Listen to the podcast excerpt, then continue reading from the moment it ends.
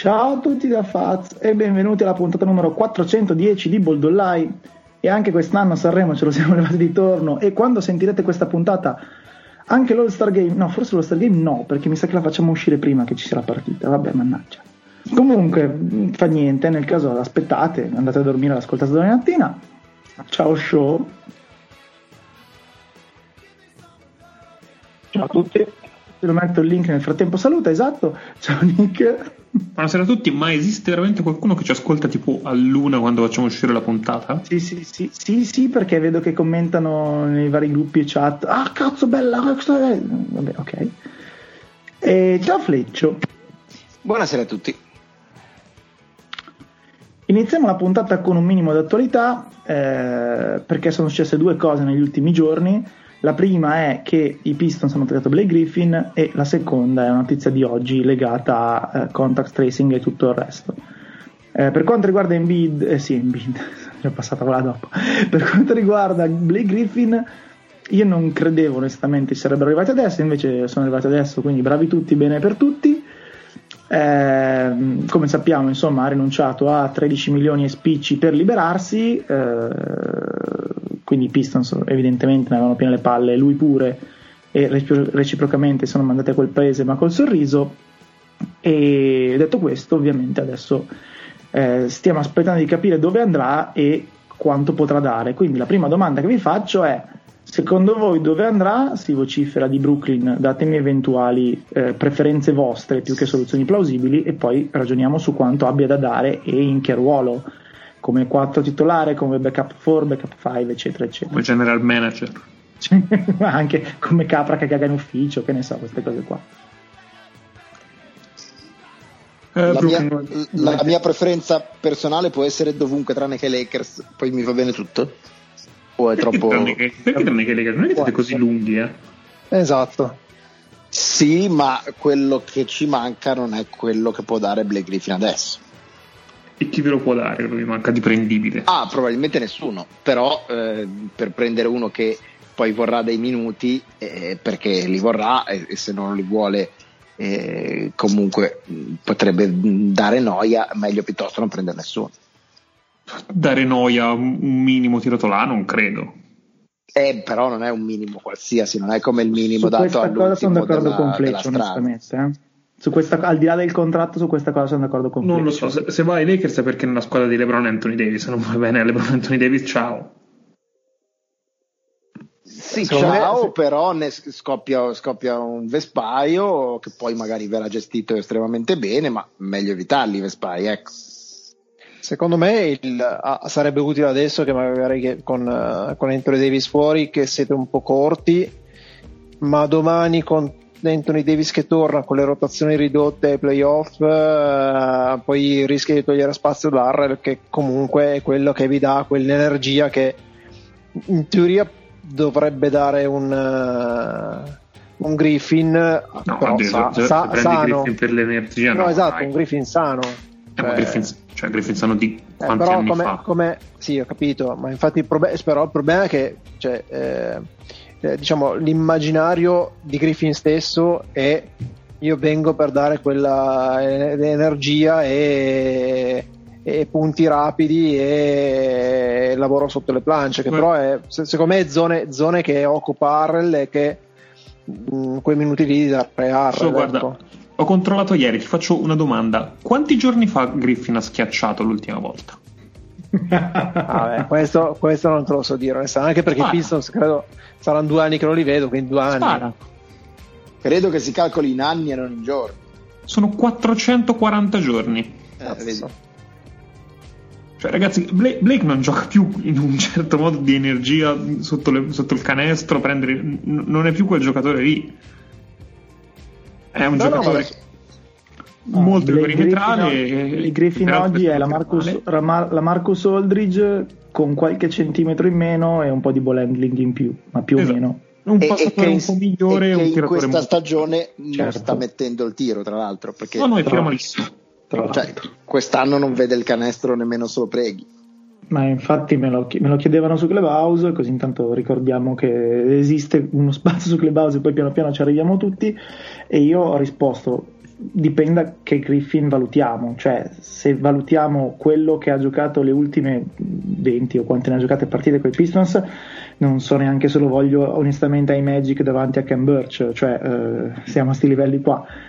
Ovvio che se ma, speriamo che magari stia una via di mezzo tra il, il penultimo, che era un All NBA o quasi, e l'ultimo, allora è un po' diverso, però in ogni caso non andiamo tanto lontano dal, dal backup 5 o qualcosa così. Cioè, ci immaginiamo il Boris Dio eh, di San Antonio. Eh. Grosso modo, sì. Però è. Non so, non credo che lui rubi minuti agli Energy Guys, mai è uno che metti tatticamente per fare qualcosa, o ora come ora, magari dai minuti che la gente infortunata non ha. Quello, quello. E l'unico rischio esatto è se, se poi fa, farà pesare il fatto di essere stato uno l'NBA e magari entra uno spogliatoio in cui questa cosa ha una rilevanza. Quello potrebbe essere un problema e sono d'accordo con Fleccio, ma per tutte le altre questioni mi sa che stiamo molto bassi e di pretese ne aveva abbastanza poche. Tra, tra l'altro, ad esempio, cioè ai Nets onestamente per come Claxton ha giocato le ultimissime partite, a parte che ne ha giocate tipo 5 da quando è rientrato, ma le ultime due tengo Claxton perché è molto più funzionale a quello che serve la second unit dei Nets che far canestro non hanno problemi hanno tutti gli altri problemi e in questo momento Claxton è meglio di Black Griffin cioè, infatti ai Nets io me, cioè, credo che alla fine andrà lì ma me lo vedo malissimo però la, la mia domanda è secondo voi Griffin in questo momento cosa si sente? Cioè, se andasse ai Lakers o andasse ai Nets eccetera cosa penserebbe di poter dare lui a, alla squadra? Questo va chiesto a lui, sinceramente. Cioè... Difficile dare la basta risposta. Io però non, non, sottovaluterei mai la mitomania di un sì. All Star. Sì, sì. Appunto, ma, ma secondo me lui è straconvinto che arriva lì e fanno un grande affare chi lo prende, che si prendono un All Star al minimo salariale. Cioè, non credo che abbia coscienza della, del suo livello attuale.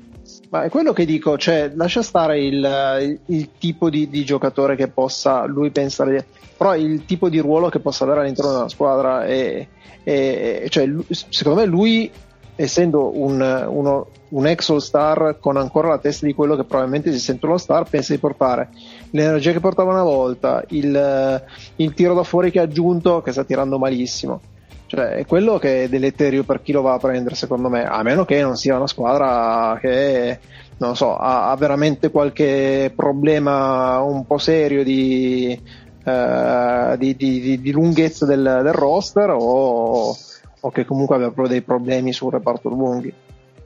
Ma se pensi che il giocatore medio NBA, solo per il fatto di essere stato per tot anni titolare, pretende anche a fine carriera, cioè se io sono un titolare NBA allora come per dire mi spetta di diritto, figurati uno che è stato una stella eh, fino a non troppi anni fa, è automatico, questi hanno il mindset che li porta a dire io eh, arrivo e devo essere non solo titolare, devo essere titolare per il vostro bene perché mi prendete, prendete un, uno star, io sono titolare per forza. Ma ti dico, se Wes Matthews si è risentito per il fatto che lo si faceva partire dalla panchina, l'ha fatto cadere dall'alto, come dire, vabbè, dai, dovrò cambiare le, le, mie abitudini, le mie routine di, di riscaldamento, però mh, mm, ve lo concedo per qualche mese, poi è uscita la rotazione perché ovviamente ed è Wes Matthews, ecco, non è Black Griffin. Quanti, quanti, anni ci ha messo eh, Carmelo Anthony a capire che forse uscire dalla panchina eh, era un'idea? Cioè, sempre, che l'abbia, sempre che l'abbia capito, ecco, perché lo, a me sembra ancora che lo faccia. Adesso tra dire, vabbè, si sta ve lo faccio per farvi un favore. Eh, esatto. Col esatto. fatto che ha segnato qualche ventello si è rimontato. Però c'è chi ci mette tantissimo, c'è chi lo fa immediatamente, quindi non sappiamo Blake in che categoria rimane. Sì, certo, certo. E sinceramente ai, ai Pistons cosa doveva fare? No, cioè, beh, quello è un altro discorso. Sì, quindi non, non, lo so, cioè, è quello che dicevo, sen- sentiamo lui per rispondere a questa domanda, se è un mitomane che crede di essere decisivo in NBA è allora un problema, se è uno che dice mi faccio tagliare dei Pistons perché in un altro ruolo, con altri minuti, posso fare qualcosa di significativo invece che marcire, prendere eh, soldi per giochicchiare, sparacchiare fuori dall'aria, che tanto botte inutile che le prenda sotto, eh, allora un altro paio di maniche. Comunque, aggiungendo un'altra squadra al mix, Sirena appunto MP3, secondo me lì farebbe estremamente comodo. Un altro lungo? Ma basta! Un lungo che sa giocare eh, con la palla tra le mani? Il primo? Ho capito, ma devi comunque metterlo in campo insieme a un altro, almeno dei lunghi che hanno già. Non hai fatto un articolo interessante, Gilardi, Cit, su questo argomento? Io no, perché non l'ho letto, se me lo, se me lo riassumi non, non ho fatto in tempo a leggere. Ho fatto un articolo interessante in cui si menzionava la parola Celtics solo perché a tutti i costi dovevo linkare ah, okay. l'articolo ah, okay. di The Athletic in cui si menzionava dell'interessamento dei Celtics per Vucevic, sì. Quindi era sordido clickbaiting per attirare le sirene. sì, sì, clickbaiting però riferito fuori, cioè non era un articolo di, di, dell'ultimo uomo, è riferito altrove. Però se bisogna... Anche citare Celtics ogni volta che i Celtics vengono avvicinati a qualcosa me li ritrovo anche nei, billet- nei bollettini del Covid.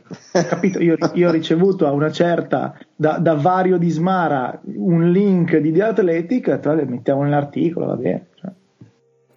Eh, no, scherzi a parte, sta roba. Onestamente, cioè, vuol dire che giochi sempre, sempre, sempre, sempre con due lunghi, sempre. Peggio ancora di quanto fai adesso, se ne metti un altro dentro. Giochi con tre, quindi forse si a migliorare. Appunto cioè giochi con Griffin e Grant Williams da coppia di ali più un altro lungo cioè, eh.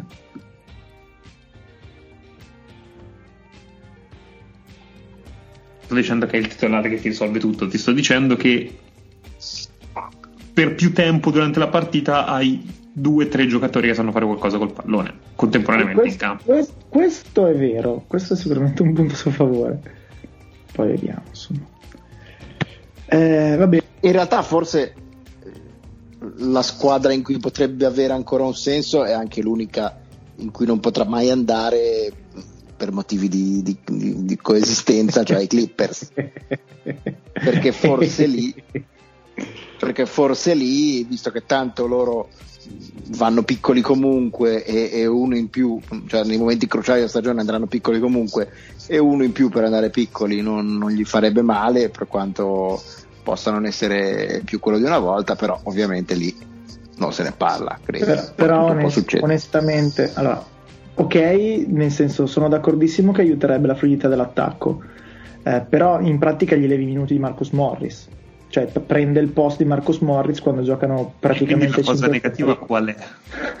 Dai, su, sapevo che andava a finire lì. No, no, vabbè, a parte scherzi. A parte i Clippers sono in hard cap, credo. Sì, sono molto vicini, cioè non so neanche se hanno un minimo a memoria. Eh, cre- credo, no. ma... credo, che debbano scambiare per riuscire a prenderlo. Credo anch'io. Grosso modo, no, no, ma, ma, comunque è solo, è solo sì, no, no cioè, fantasy trade, eh, cioè impossibile. Sì, anche a 50 milioni di sì. Ma infatti, ma io non sarei nemmeno così sicuro della fantasy trade perché secondo me quello che vorrebbero fargli fare a lui o quello che per cui potrebbe essere comodo lui lo fanno fare a Batum. Certo che è Boris Dio, dicevamo che eh? Griffin potrebbe essere Boris Dio, ce l'hanno già Boris Dio, quindi... È un Boris Dio senza R moscia Blake Griffin. sì, va bene.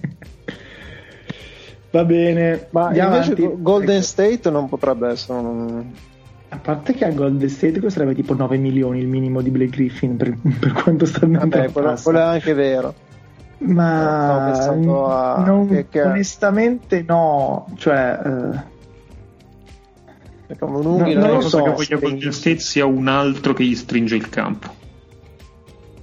Beh, oddio, anche lì prenderebbe i minuti di Juan Toscano Anderson e di Pascal. Quindi è vero che la concorrenza è. Se lo puoi definire eh, cioè, sono, sono, veramente, sono, veramente, corti e scarsi nei lunghi, quindi. Quello è vero. Boh, potrebbe essere una scommessa che poteva aver senso, to- tolto il discorso del. Sì, sì, posta eh, come una parte finale. Esatto. Ma, e poi la coesistenza con Draymond sarebbe veramente no, zero minuti complicata. No, esatto, cioè, no, lì eh, ovviamente li devi mettere in campo in momenti completamente diversi perché so, Draymond se lo mangia la prima volta che, che qualcuno gli, gli, attacca un pick and roll. Quindi... Okay. Però dall'altra parte magari avrebbe qualcuno dei lunghi che può, può produrre qualcosa anche in attacco cosa che adesso sono... Sì, sì, no, ovvio, cioè, lo, secondo me lo, lo, metteresti in campo quando hai fuori sia Green che Curry, che ormai hanno i minuti che vanno abbastanza accoppiati, e speri che cavi qualcosa da Wanamaker, da Damian Lee e da quella gente. Esatto. Non, non, non, ecco, dipende sempre da che Blake Griffin si presenterebbe.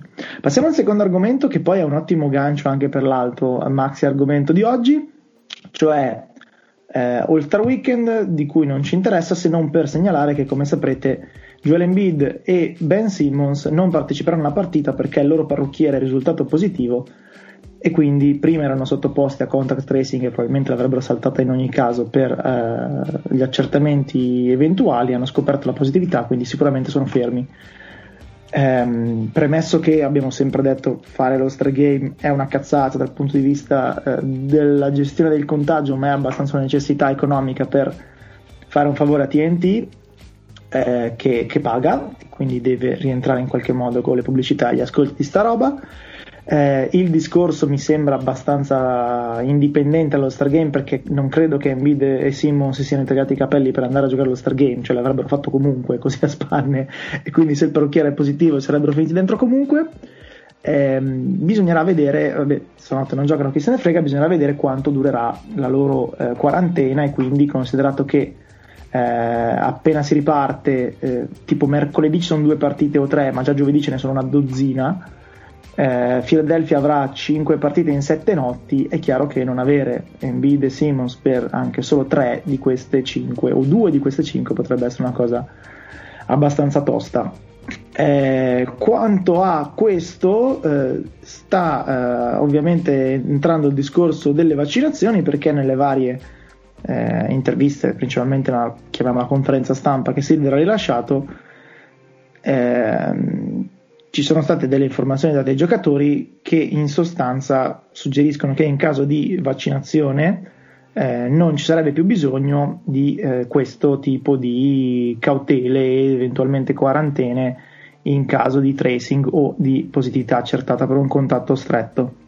Eh, sappiamo già da tempo che i giocatori eh, ma questa tra l'altro è una cosa abbastanza diffusa tra gli atleti professionisti, non vedono il vaccino di buon occhio, soprattutto durante la stagione, secondo me in off season potrebbe essere un po' diverso, ma durante la stagione non vedono esattamente di buon occhio, eh, specie perché eh, dicono di non avere abbastanza informazioni, a tal, insomma a tal proposito sono usciti due tweet un'oretta fa di Jared Dudley, che è uno che sposta nello spogliatoio in cui sta e anche nell'associazione giocatori, che ha detto eh, commentando un tweet di Vogue che spiegava questa cosa del, eh, diciamo, dello sbloccare i giocatori, dell'evitare che finiscano sotto tracing. Judley, eh, Judley, Dudley dice molto interessante perché per quanto ne so io, anche se ti vaccini puoi ammalarti di, o meglio prendere il covid e passarlo. I giocatori eh, aspetteranno ulteriori informazioni, quindi ulteriori ricerche e l'NBA probabilmente dovrà inserire ancora più incentivi, quindi non solo questo, ma anche meno test, attualmente ne fanno tre al giorno, la, la possibilità di andare a ristoranti e di viaggiare, compresi i voli intercontinentali. Ehm, Zilgit, che è un altro insider NBA, gli ha detto eh, sicuramente alcuni di questi incentivi saranno sul tavolo delle trattative tra la NBA e l'associazione dei giocatori e Dudley ha risposto eh, sicuramente eh, e anche per questo i giocatori eh, aspetteranno e non avranno fretta di vaccinarsi. Eh, sarei felice di vedere le ricerche prima dell'inizio della prossima stagione, come dire per questa ve lo scordate, eh, essere in grado di giocare senza essere in grado scusate, di non essere sottoposto al contact tracing non è abbastanza per i giocatori per mettersi fretta e vaccinarsi subito, detta fuori dai denti. Queste le prove di Dudley, che sono apprezzabili perché la mette sul tavolo per com'è, eh, anche se ripeto, queste cose le sapevamo, ma non sono esattamente incoraggianti per tutte le altre questioni. Non so se volete commentare, ma non so quanto ci sia da commentare. Posso dire che secondo me l'NBA in questo momento Vai. sta sperando che non ci sia la possibilità di arrivare così facilmente vaccini da parte loro o comunque preferisca farla da parte di quelli che eh, no, non, ci, non, eh, non, diamo la priorità agli atleti per, per, il vaccino perché preferiamo che sia la popolazione normale a, eh, a vaccinarsi e quindi a tutelarsi da, da contagi. Perché quello, cioè, secondo me, Chiaro. quello che ha detto Dudley è un tema abbastanza forte e, e difficile da gestire. Perché da una parte rischi di far passare come degli atleti NBA come quelli che non vogliono vaccinarsi e quindi passa, la, Lega passerebbe un messaggio veramente brutto alla popolazione che a quel punto può pensare vabbè ma se non si vaccinano loro che possono perché devo farlo io? E quindi non è una, una bella pubblicità per il vaccino cosa che invece negli Stati Uniti eh, non vogliono fare nel senso vogliono chiaramente fare di tutto perché la maggioranza della popolazione si vaccini. Eh, l'altro tema è effettivamente Dadri ha ragione perché poi loro non è che non, non sono tenuti a fare a, tenere delle precauzioni perché loro potrebbero, come abbiamo detto, eh, sviluppare il virus e essere poi eh, infettivi senza poi sviluppare sintomi e quindi non, non avere nessun tipo di problema. È un tema abbastanza delicato, quindi per quello penso che secondo me in questo momento alla Lega farebbe molto comodo che il vaccino non si potesse fare fino al termine della stagione.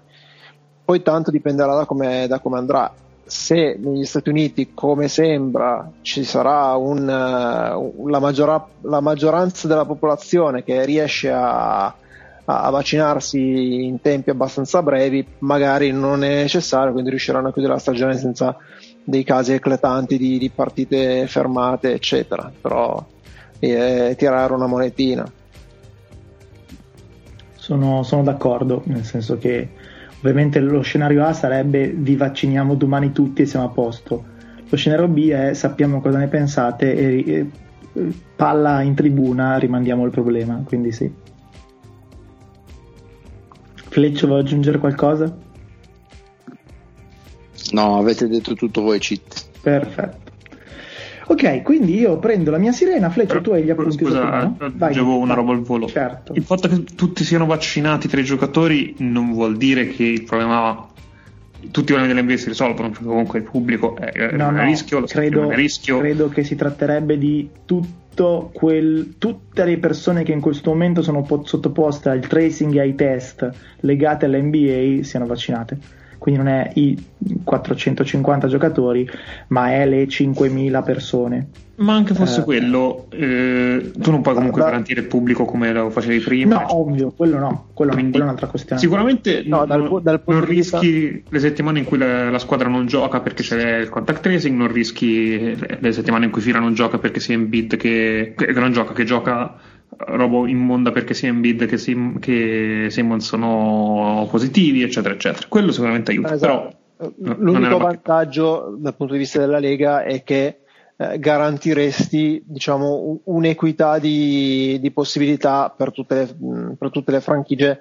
nel momento in cui non, non ci saranno in più i casi di, eh, di, contact tracing che prendono mezza squadra come è capitato in passato per cui poi devi recuperare le partite, sballare i calendari e quant'altro. Cioè è un po' per eh, appiattire e normalizzare una stagione dal punto di vista solo, del, diciamo del, solo sportivo e poi è chiaro che il grosso vantaggio sarà quando potranno tornare le persone perché poi sono i soldi sono è quello che conta che poi non, non stiamo ragionando su un punto che secondo me ah, prima o poi ci arriveremo e sarà cruciale ovvero che succede se bisogna fermare una squadra per una settimana e questa squadra sta giocando così Ovviamente. il primo turno dei playoff. Ovviamente, no, no, questa cosa è l'elefante nella stanza che tutti hanno ben presente, quindi eh.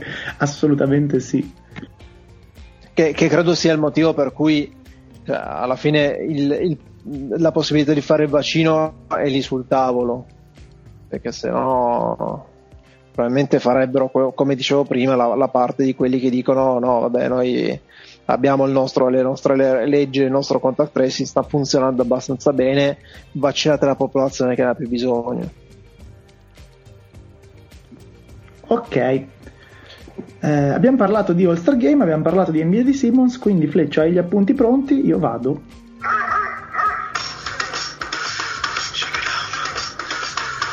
Torna la finestra sul canile. Ho gli appunti, ho gli appunti, torna il canaio perché torna allo Star Game, diciamo. Le...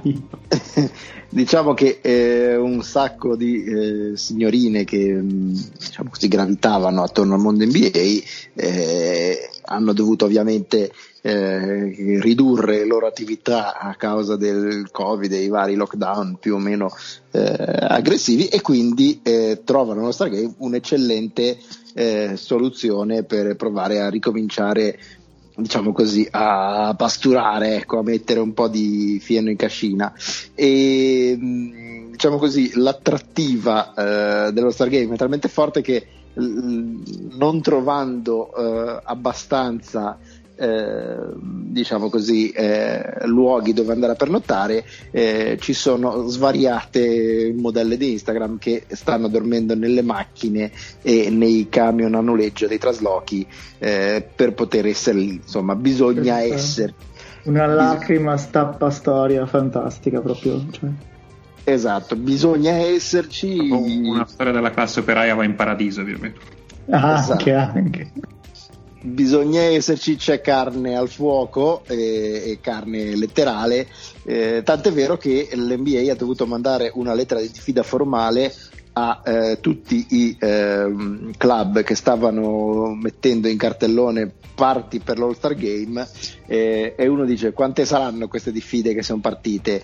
12, 20, 36 sono più di 200 ecco per dare un'idea un po' della situazione. Beh ma si sa che Atlanta insomma dedita queste pratiche quindi eh sì, però sai, eh, voglio dire, ci saranno stati anche dei club ad Atlanta che avranno usato come argomento qualcos'altro, non so, la, e, invece eh, no. e invece no, avevano tutte, tutte eh, molta voglia di vedere eh, diciamo i loro astanti e i loro avventori attirarli col, eh, con l'NBA mentre non ha bisogno di attirare a stanti avventori Larsa Pippen eh, eroica signora diciamo così eh, beniamina del programma di nostra, nostra, signora di Boldon Lai e, eh, troica più che eroica.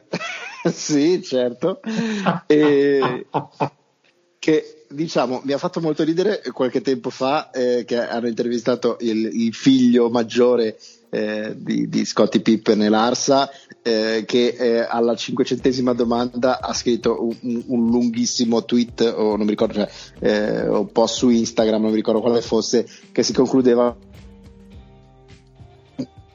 rispondo di nessun altro come per dire eh, sì ho la mamma maiala eh, Bobecco, ma eh, è già abbastanza perché... pesante così non mi rompete il cazzo. esatto, almeno, almeno, cercate di non chiedermi dettagli, ecco, eh, accontentatevi della, del quadro generale. E mh, mm, la signora Lars al, al momento il suo, il suo diciamo così, la, la, la, sua pannocchia da sgranocchiare è Malik Beasley. Eh, Malik Beasley che eh, salvo ognuno eh, era sposato già eh, si dice felicemente, pare invece non felicemente.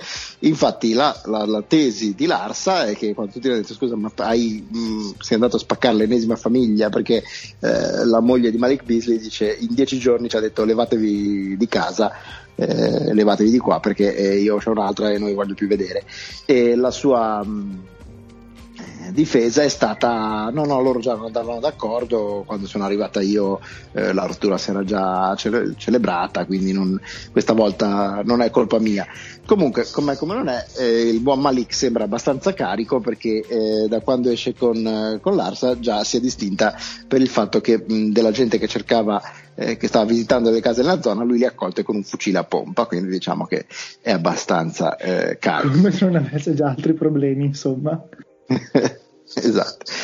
Poi eh, Kendall Jenner e Devin Booker, eh, caro Nick, ti farà piacere sapere che eh, hanno eh, cambiato il loro status Facebook in sono ufficialmente fidanzati, quindi eh, si, si, progetta un matrimonio. Ma mi confermi che lui non gioca questo Star Game per sifilide, vero? quindi diciamo che ecco, eh, ci saranno a breve eh, nozze nella famiglia Booker Jenner, o meglio credo Jenner Booker, vista la, eh, la, la, diciamo così, il lego della signora, eh, e quindi vedi un po' tu, non so se sarà invitato, ma so che se dovessi essere invitato ci andresti con la cintura esplosiva. Ma, no. Però scusa, tu non vorresti diventare cognato di Kanye West? No, oltre, io sì. oltre eh, che di mezzo no, a Los Angeles. Kanye, Kanye, Kanye sta uscendo dalla famiglia, attenzione, eh? Cani esce da quel C'ha un exit adesso, strategy lui. attenzione. Sì, sì, no, no, si stanno, si stanno mollando, quindi... Ma poi Mm. c'è, c'è una bella differenza. Io vorrei entrare nella famiglia Jenner, non vorrei Jenner, eh, Kardashian, eccetera. Non vorrei che il giocatore fondamentale della mia franchigia lo facesse. Ecco, questa è la sostanziale differenza. Cioè, se fosse che entri, entri tu nella famiglia Jenner, eh, speriamo che Fiammetta non ci ascolti, io ti farei dei grandi complimenti e i miei migliori auguri. Ma che ci entri i Booker, mm, non sono. mm, Insomma, Quindi, oltre a salutare la postale, ma pure la fiammetta dobbiamo salutare. Pure la fiammetta, esatto. Comunque io non la vedo come una buona notizia. Se tu sei contento per Devin, io sono contento con te. Ecco. Poi eh, Lamelo, il buon Lamelo, eh, sta proseguendo con la sua eh, collezione di Instagram Models, ne ha eh, più o meno ne collezione una ogni due settimane, eh, solo che suo padre è intervenuto dicendo eh, la devi sbagliare con le Instagram Models perché eh, creano solo problemi, solo che non ha detto Instagram Models, ha detto Troie. Eh, perché è un, è un po' boomer il buon Lavar e quindi non... Meno male che non c'è lui che non li, che c'è lui che non li crea perché Esatto. Più che esatto. boomer lo definirei un po' giusto, però sì, può anche darsi che sia severo ma giusto, severo ma boomer direi. E, mh, per finire la nostra veloce carrellata che mi era stata gentilmente reperita da Faz, eh, a Isaiah Artenstein, eh, la sua fidanzata, eh, pare che sia andata dal eh, chirurgo plastico e ha detto voglio che tu mi faccia come una Kardashian. Quindi anche lui ha risposto, cioè Troia, vabbè no, intendo come fai. Ma magari intendeva uomo in quel caso. No, no, no, no. Quello era un Jenner, eh? Quello era un Jenner. ah, ok, scusa. Comunque sì, Vabbè. eh, nel caso, eh, ascoltatrici che voleste farvi della chirurgia plastica e voleste assomigliare alla ricordatevi, non dite voglio come una Jenner perché eh, potrebbe anche farvi come un biondone di due metri. Era biondo. Niente. Ma no, era mesciato, dai, era, era Sì, califor- vabbè. era californiano un po' Questo è così, vero. O Baywatch, sì. un po' bevo. Va bene, perfetto, grazie per la finestra sul canale, sempre aggiornamenti assolutamente graditi. E invece passiamo a vedere, eh, diciamo, come stanno andando le squadre rispetto ai pronostici di inizio stagione.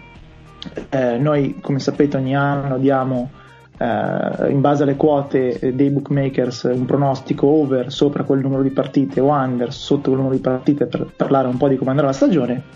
Se la stagione si chiudesse adesso, tra l'altro, dei 12 redattori e amici inclusi, nessuno avrebbe fatto meno di 15 punti, che è un grande successo, perché eh, vorrebbe dire, ok, ci sono un paio di over 40 under 40 che arrotondano il punteggio, ma comunque vorrebbe dire una percentuale maggiore di quelle che eh, mettono insieme le squadre che vanno ai playoff a est. Quindi si- siamo più forti dell'Eastern Conference, mettiamolo così. Eh, detto questo, io direi partiamo seguendo eh, l'ordine eh, attuale della classifica NBA. Io vi dico più o meno dove stava la quota, come stanno andando e tutto il resto. Diamo un voto alla stagione, eh, facciamo i numeri da 1 a 10 e poi se serve aggiungiamo qualche considerazione, ma ovviamente non per tutte le squadre. Quindi facciamo così, da- date sempre il voto in ordine Nick Fleccio Show, così lo facciamo abbastanza veloce, non ci si parla sopra e poi nel caso aggiungiamo considerazioni. Quindi, in testa alla classifica della NBA in questo momento sono gli Utah Jazz, 27-9 di record, cioè il 75% di vittorie.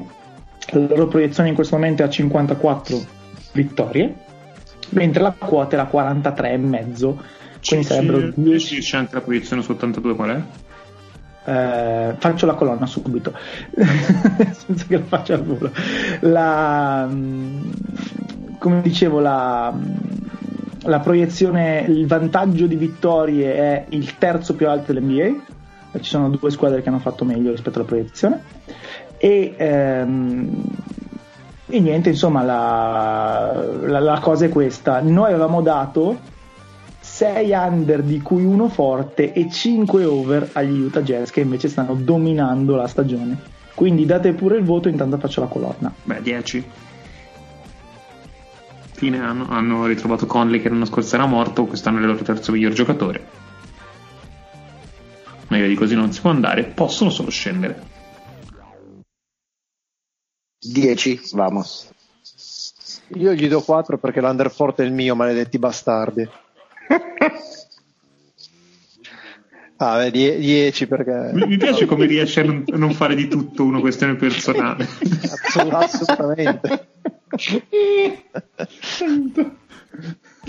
No, beh, 10 ha fatto una stagione che non, non, non mi aspettavo. Pensavo fosse una, una, una franchigia in. Eh, non ti aspettavi noi da Thunderforte? Eh, appunto, no, me l'aspettavo in, in, discesa perché problemi interni tra Mitchell e Gobert, con Conley che non sarà ambientato l'anno scorso e quest'anno, come, come dico tutti gli anni, ha un anno in più. E quindi ho detto, vabbè, no, non si ripeteranno e andranno giù. E invece sono andati benissimo. Diciamo che il, il, meme di Michael Jordan che dice e quella l'ho presa sul personale, show ce l'ha, credo, scritto sulla carta d'identità. Tatuato. sì, abbastanza. Va bene. Eh, poi, comunque, erano 61 vittorie e mezzo in questo caso.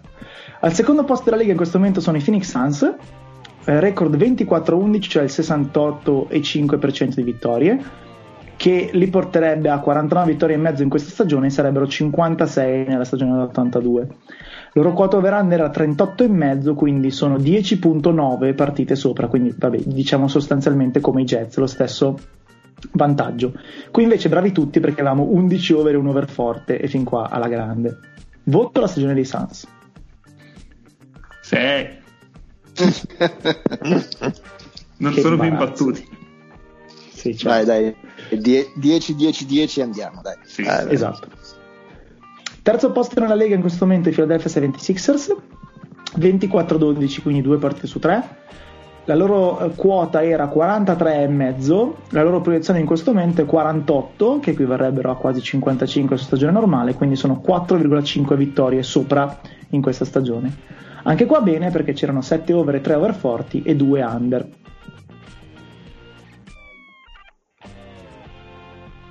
Nick. Che mi dimentico sempre, eh, 8 e mezza, è una bella stagione. Okay. È una squadra che ha decisamente più senso di quella dell'anno scorso, ma proprio si è visto tantissimo. Ci sono quasi tutti i giocatori del roster che dici, ok, lui so cosa fa e perché è qui e a cosa serve questa squadra. È una bella sensazione per guardare Philadelphia. Sì, io direi 8 perché va tutto molto bene, ma eh, secondo me eh, c'è anche un po' di, di, compartecipazione in altre squadre dell'Est che non stanno ancora rendendo eh, diciamo così a pieno regime. Secondo me se tutte fossero al top le loro contender i Sixers sareb- sembrerebbero meno, meno impressionanti di quanto non siano. Però obiettivamente il voto deve essere positivo e i prepositivi hanno, hanno svoltato rispetto a quelle ultime stagioni eh, io vado sul 9 perché anche mm-hmm. loro mi aspettavo che mh, mm, patissero e che soprattutto facessero dei cambiamenti, uh, visto anche lo stravolgimento nel, nel coaching staff. Invece hanno eh, tenuto botta, hanno uh, evitato di fare delle, delle, mosse in questo momento, poi magari non funzionerà, però 9 perché hanno dimostrato che continuando così hanno saputo raddrizzare una, una piega che sembrava andare per il verso sbagliato. Sì, non vi ho detto, Utah è l'unica squadra che è top 5 sia attacco-difesa, perché eh, primo net rating, quarto attacco, quarta difesa. Phoenix è l'unica altra squadra che è top 10 in entrambe, perché è ottavo attacco, terza difesa e terzo net rating. Eh, Fila, ad esempio, è quattordicesimo in attacco, quinta in difesa e pur avendo il terzo record all'ottavo net rating infatti eh, sta leggermente overperformando se guardiamo queste cose qua. Ok Brooklyn Nets che sono 24-13 quindi 65% di vittorie. Eh, la loro quota era 45,5 eh, in questo momento finirebbero 46 e 7 quindi 46 e mezzo quindi una vittoria in più quindi siamo perfettamente in linea che sono 53 vittorie in una stagione normale. Eh, qua avevamo 8 over, 3 under e un under forte. Brooklyn è prima in attacco, 26esima in difesa e settima come net rating. Aspettavo più giù in difesa. Mm. giù di 26 più giù di 26 sinceramente. Okay. eh, no a inizio anno 31esima a inizio anno non erano sì. così, nel senso quando abbiamo fatto il pronostico non c'era Arden, e, però no, non pensavamo nemmeno che Durant fosse così pronto da subito, mm. via, quindi siamo estremamente stupiti della cosa, ovviamente hanno avuto una rivoluzione rispetto a quelle che erano la squadra iniziale. E non lo so, sono tutti molto scettici perché non difendono perché non difendono. Io ai playoff preferirei, gradirei affrontare chiunque altro. Condivido. Quindi voto? Eh, 8 perché no? 9 al di là sì. del voto. Sì, sì, io ci metterei, ci metterei anche un 9 perché eh, insomma con, con Arden eh, che, si, che, è partito al 100% da subito, eh, con Kairi che comunque c'è stato un momento all'inizio stagione che sembrava addirittura che fosse, cioè nel pre-stagione che fosse eh, a, rischio di, di, di, di, non presentarsi neanche o potesse diventare un problema, con Durant che c'erano delle incognite e invece eh, diciamo se l'è mangiata a colazione è appena passato su Rete 4 c'è comando e è appena passata la scena io, io, i berretti verdi me li mangio a ecco. colazione ecco. e subito dopo lo, lo, prende, lo lancia da una parte all'altra della stanza prendendolo per i coglioni ecco Durant ha fatto più o meno questo con quelli che erano i nostri dubbi sulla sua tenuta fisica no, non mi ricordo no. ma lo dicono con un accento torinese quella frase lì si comando Sì, di Carmagnola in realtà. ah, io vado un po' controcorrente come voto gli do 6, ma più che altro mm. perché quel, quella quota era stata data senza, senza Arden. Uh, Infatti io sono andato under perché senza Arden con un Durant per cui ah, i dubbi beh, erano... un'altra volta quindi no, okay. no, no, no, no, no, no, non lo so, vado a spiegare nel senso eh, con un Durant che sì, qualche dubbio sulla tenuta fisica c'era mm, su Irving c'era problemi sulla tenuta mentale con un allenatore nuovo che non aveva mai fatto lead coach in, in vita sua eh, hanno preso, hanno preso uh, Arden che comunque è, sta giocando anche direi decisamente bene e sono comunque una vittoria una vittoria e mezza quello che sono sopra il, il previsto quindi stanno facendo loro quindi per quello che gli do 6 Arden se non avesse scazzato lo, lo scazzabile sarebbe top 3 MVP ancora e con il rischio di vincerlo solo che ovviamente quest'anno è invotabile. Certo, eh, certo. però sì. Eh, Los Angeles Lakers 24-13 anche loro, quindi stessi riferimenti dei Nets su questa stagione, la loro quota era 48,5, eh, sono con la proiezione a 46,7, quindi sono appena appena sotto, un paio di partite o appena meno sotto comunque, vabbè. perfettamente in linea. Avevamo 8 over e 4 under, quindi ci siamo alla grande. I Lakers sono primi in difesa, 17 in attacco, sesto nel rating. La sensazione è che quando sono tutti sani giocano a un livello sopra tutti gli altri. Stanno avendo, a differenza della stagione scorsa, diversi infortuni, specie Anthony Davis, eh, ora cominciano a far riposare anche LeBron, eccetera, eccetera, che poi erano alla fine le cose per cui eravamo più freddi l'anno scorso. Però anche quest'anno, nel momento in cui sono stati sani, nei momenti in cui erano engaged, specie a inizio stagione, i Lakers e poi altri. Quindi 6? 6 e mezza, sì. Ok. Sì, io direi 6 perché è più o meno quello che ci si aspettava dalla stagione, cioè che, che non fossero eh, al 100% perché dovevano recuperare dalla post season lunga eh, e comunque non sono una squadra eh, diciamo così che eh, sono una squadra che ha delle, ha delle, dei, dei, delle problematiche fisiche. Anthony Davis è, è, anche prima dell'infortunio era in, in, forma non smagliante. Eh, Draymond Green a un certo punto della stagione durante l'intervista, eh, una delle interviste in cui si lamentava del, dello stato dell'NBA di quest'anno e dello stato dei giocatori NBA di quest'anno, diceva eh, guardate che voi non avete idea, nostro, la nostra preparazione è andata tutta in vacca, eh, abbiamo incontrato qualche giorno fa un giocatore che io in dieci anni non ho mai visto fuori forma ed era fuori forma e parlava di Anthony Davis perché effettivamente era un pochino eh, sotto i suoi standard, poi con l'infortunio eh, la cosa è degenerata. Quindi, eh, diciamo così, mh, partenza, cioè magari ci si aspettava al contrario, cioè che partissero molto lenti e poi andassero un po' in crescendo, mentre come roster sono partiti forti e poi si sono un po', un po inchiodati, però ecco, niente di, niente di particolarmente preoccupante né entusiasmante. Ecco. No, vado, vado, anche io sul 6 perché tutto sommato stanno facendo la stagione 6 e mezzo perché stanno facendo la stagione che più o meno ci si aspettava. Sì, ecco, cioè da, dare 6 a una squadra che ha il 65% di vittorie mi pare un po' pochino, 6 e mezzo diamo, dai. Pur con sì, tutto quello che avete detto, eh, però, però, però sono comunque, cioè, son comunque terzi eh, a ovest. Eh. Sì, però cioè, è una squadra superiore. Volevo dire, i loro innesti secondo me bene, però pensavo meglio. Beh, Matthews e Gasol non dico che non esistano, però non ce ne manco lontani. Arrel invece per la, regular, la regular season molto bene. Arrel bene. E anche Schroeder. E anche Schroeder bene. Sì, no, beh, Schroeder, Schroeder era fuori discussione, assolutamente. Però pensavo meglio di tutte e due. Ok. Io Lo pensavo James... peggio, Vai. devo dire. Eh. Pensavo peggio. Io pensavo... No, pensavo peggio perché Ma tu eri freddino comunque... in realtà. Eravamo noi che ti dicevamo guarda che sono buoni. No, no, ma per carità, ero freddino su tutti e due sul, sul fatto che potessero, eh, diciamo così, soprattutto sul discorso difensivo. Invece, mh, perché ne, nessuno dei due mh, ha mai lasciato, eh, ha mai rubato i cuori ecco, per le loro prestazioni difensive. Invece eh, sembrano sulla stessa linea di quello okay. che chiede Vogue. Clippers che erano previsti secondi a ovest e sono quarti, praticamente tutto quello che abbiamo detto per i Lakers vale, quindi circa stessa quota di partenza, circa stessa quota di arrivo, stesso record attuale, tranne mezza partita in più, eccetera, eccetera. Quindi anche loro sono due partite sotto la previsione, eh, perché in questo momento chiuderebbero a 45 vittorie e mezzo, che equivalgono a 52 in una stagione normale. E sono speculari i Lakers però come rendimento perché sono terzi in attacco e quindicesimi in difesa col quinto rating.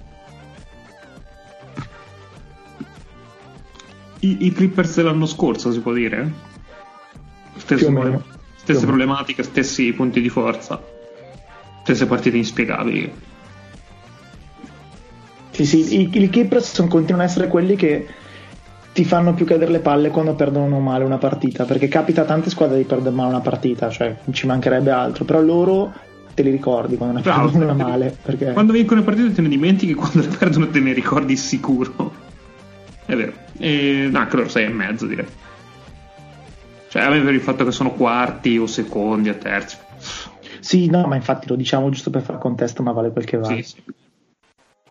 Conta poco per loro. Ecco. Io direi anche 7 perché al netto della batosta con Dallas di inizio stagione, che è stata poi probabilmente più una cosa occasionale, quando giocano Kawhi e Paul George fanno veramente, veramente molta paura. Quando uno dei due non gioca, mm, e purtroppo sono parecchie partite, eh, o eh, uno dei due gioca in ciabatte, allora il discorso cambia. E poi hanno anche tutta la fase delle amnesie, ma quando sono focalizzati sono veramente, veramente impressionanti. Forse ancora più dell'anno scorso perché hanno risolto, si sono levati di torno un paio di equivoci che adesso non hanno più. Sì, però secondo me no. Quindi voto tuo, scusami. 7, 7, niente di... Sì. Io continuo a vedere come Nick i problemi dell'anno scorso con quello che dicevi tu sul fatto che quando accendono sono veramente be- forti e continuo a vedere il fatto che secondo me loro sap- sappiano da soli che quando accendono sono forti e pensano di poter accendere quando vogliono loro però l'anno scorso gli ha dimostrato che non, non è così quindi forse non so, forse non hanno imparato la lezione. Quindi io vado sul 6 perché Uh, boh, mh, mm, mi aspetto sempre qualcosa perché di più tu non sai perché ma loro sì ecco. esatto, okay. esatto. Milwaukee Bucks erano dati come primi ad est con 49 vittorie e mezzo in questo momento sono terzi a est eh, il loro record li porterebbe a vincere 44 partite in questa stagione che sarebbero 50 in una stagione normale eh, anche se c'è da dire che hanno il secondo net rating perché sono secondi in attacco, il dodicesimo in difesa secondo net e il secondo net rating, cioè seconda, diciamo, il secondo differenziale di punti, li dovrebbe portare al 71% di vittorie, che è praticamente esattamente quello della loro quota. Quindi stanno rendendo come una squadra eh, che vince le partite che era previsto vincesse dall'over-under, ne stanno vincendo un po' di meno.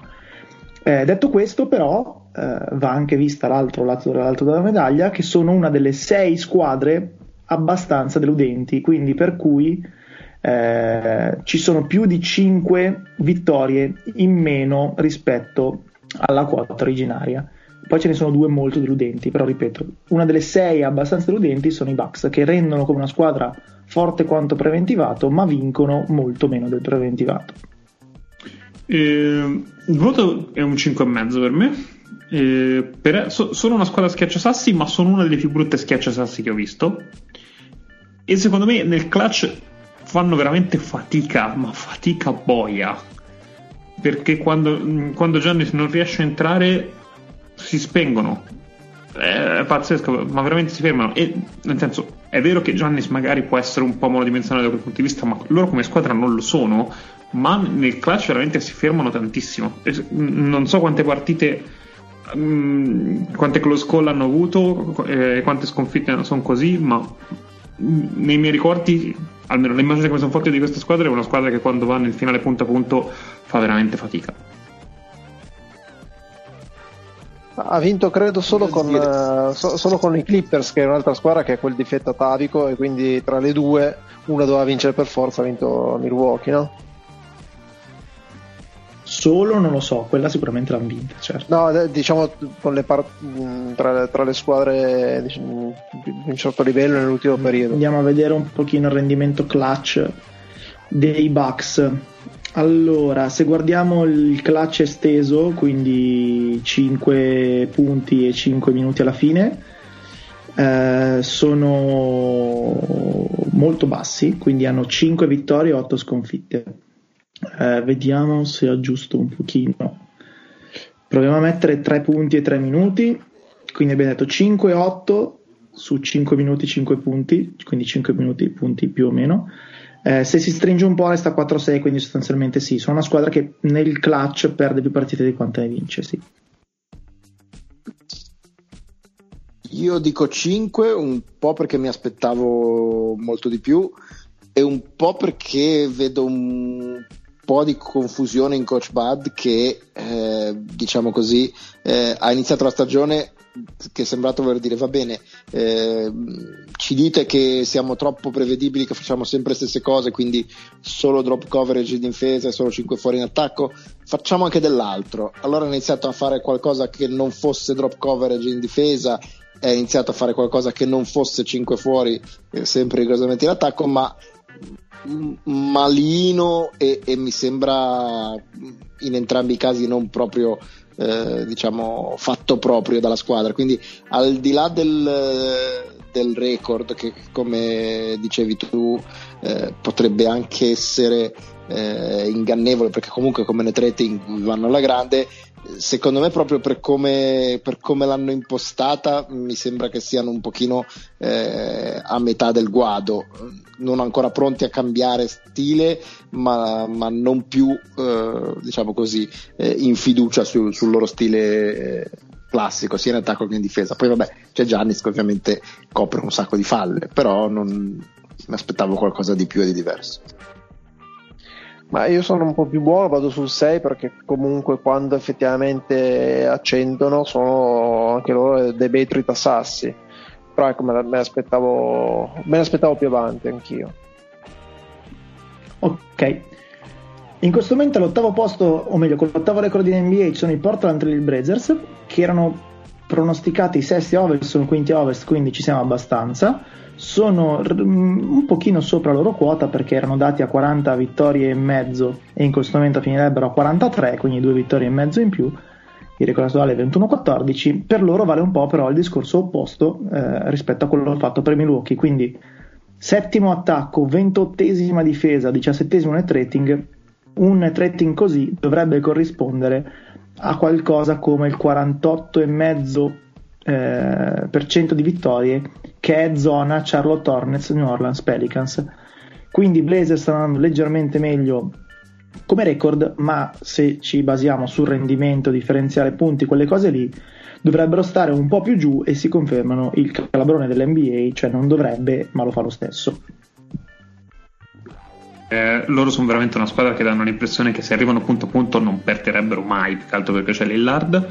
Anche l'altra sera avevo visto sbadatamente che erano sotto di 10, dico ok questa la perdono, ho riguardato un po', erano sotto di 4, ero sicuro che l'avrebbero vinta e l'hanno vinta, perché Lillard è un mostro, come dicevo prima. Eh, ne avevamo parlato due settimane fa, mi, mi riterrei su quella cosa lì, nel senso non, non dovrebbero stare lì, invece stanno lì. 7, eh, sinceramente 7 aggiungo brevemente, sono 14-5 nelle partite eh, clutch, 5 punti, 5 minuti e 11-4, 3 punti, 3 minuti, quindi sì, sostanzialmente non perdono. Come sono in difesa, scusami però? 26, 28esimi, scusami. In difesa sono no. Eh. No, in difesa, in difesa sono no. Però Tra l'altro, già che, eh. già che, ce l'ho, sotto mano, la miglior squadra nel clutch NBA quest'anno è Philadelphia, così per dire. Avanti. Non penso te. Dico 7 anch'io perché diciamo, hanno avuto anche loro diciamo, quest'anno le, le, squadre NBA che sono al vertice spesso si distinguono da quelle che stanno sotto perché hanno avuto meno problemi degli altri. Eh, cioè, eh, come, come, dicevamo all'inizio stagione, avere meno infortuni, meno casini col Covid in una stagione come questa fa la differenza ancora più del solito. E, e loro eh, stanno avendo una stagione convincente, pur invece avendo parecchi casini come, come loro solito, diciamo, che eh, sono una squadra particolarmente sfortunata in termini di infortuni partite perse di anno in anno. E, e, quest'anno di nuovo sono stati abbastanza sfortunati come infortuni e tutto quanto eh, ma stanno avendo un rendimento assolutamente eh, degno. Poi appunto eh, per vedere una, una, difesa anche degna magari ripassiamo un'altra volta nonostante abbiano preso le ali eh, che gli mancavano e tutto quanto eh, però comunque bene ecco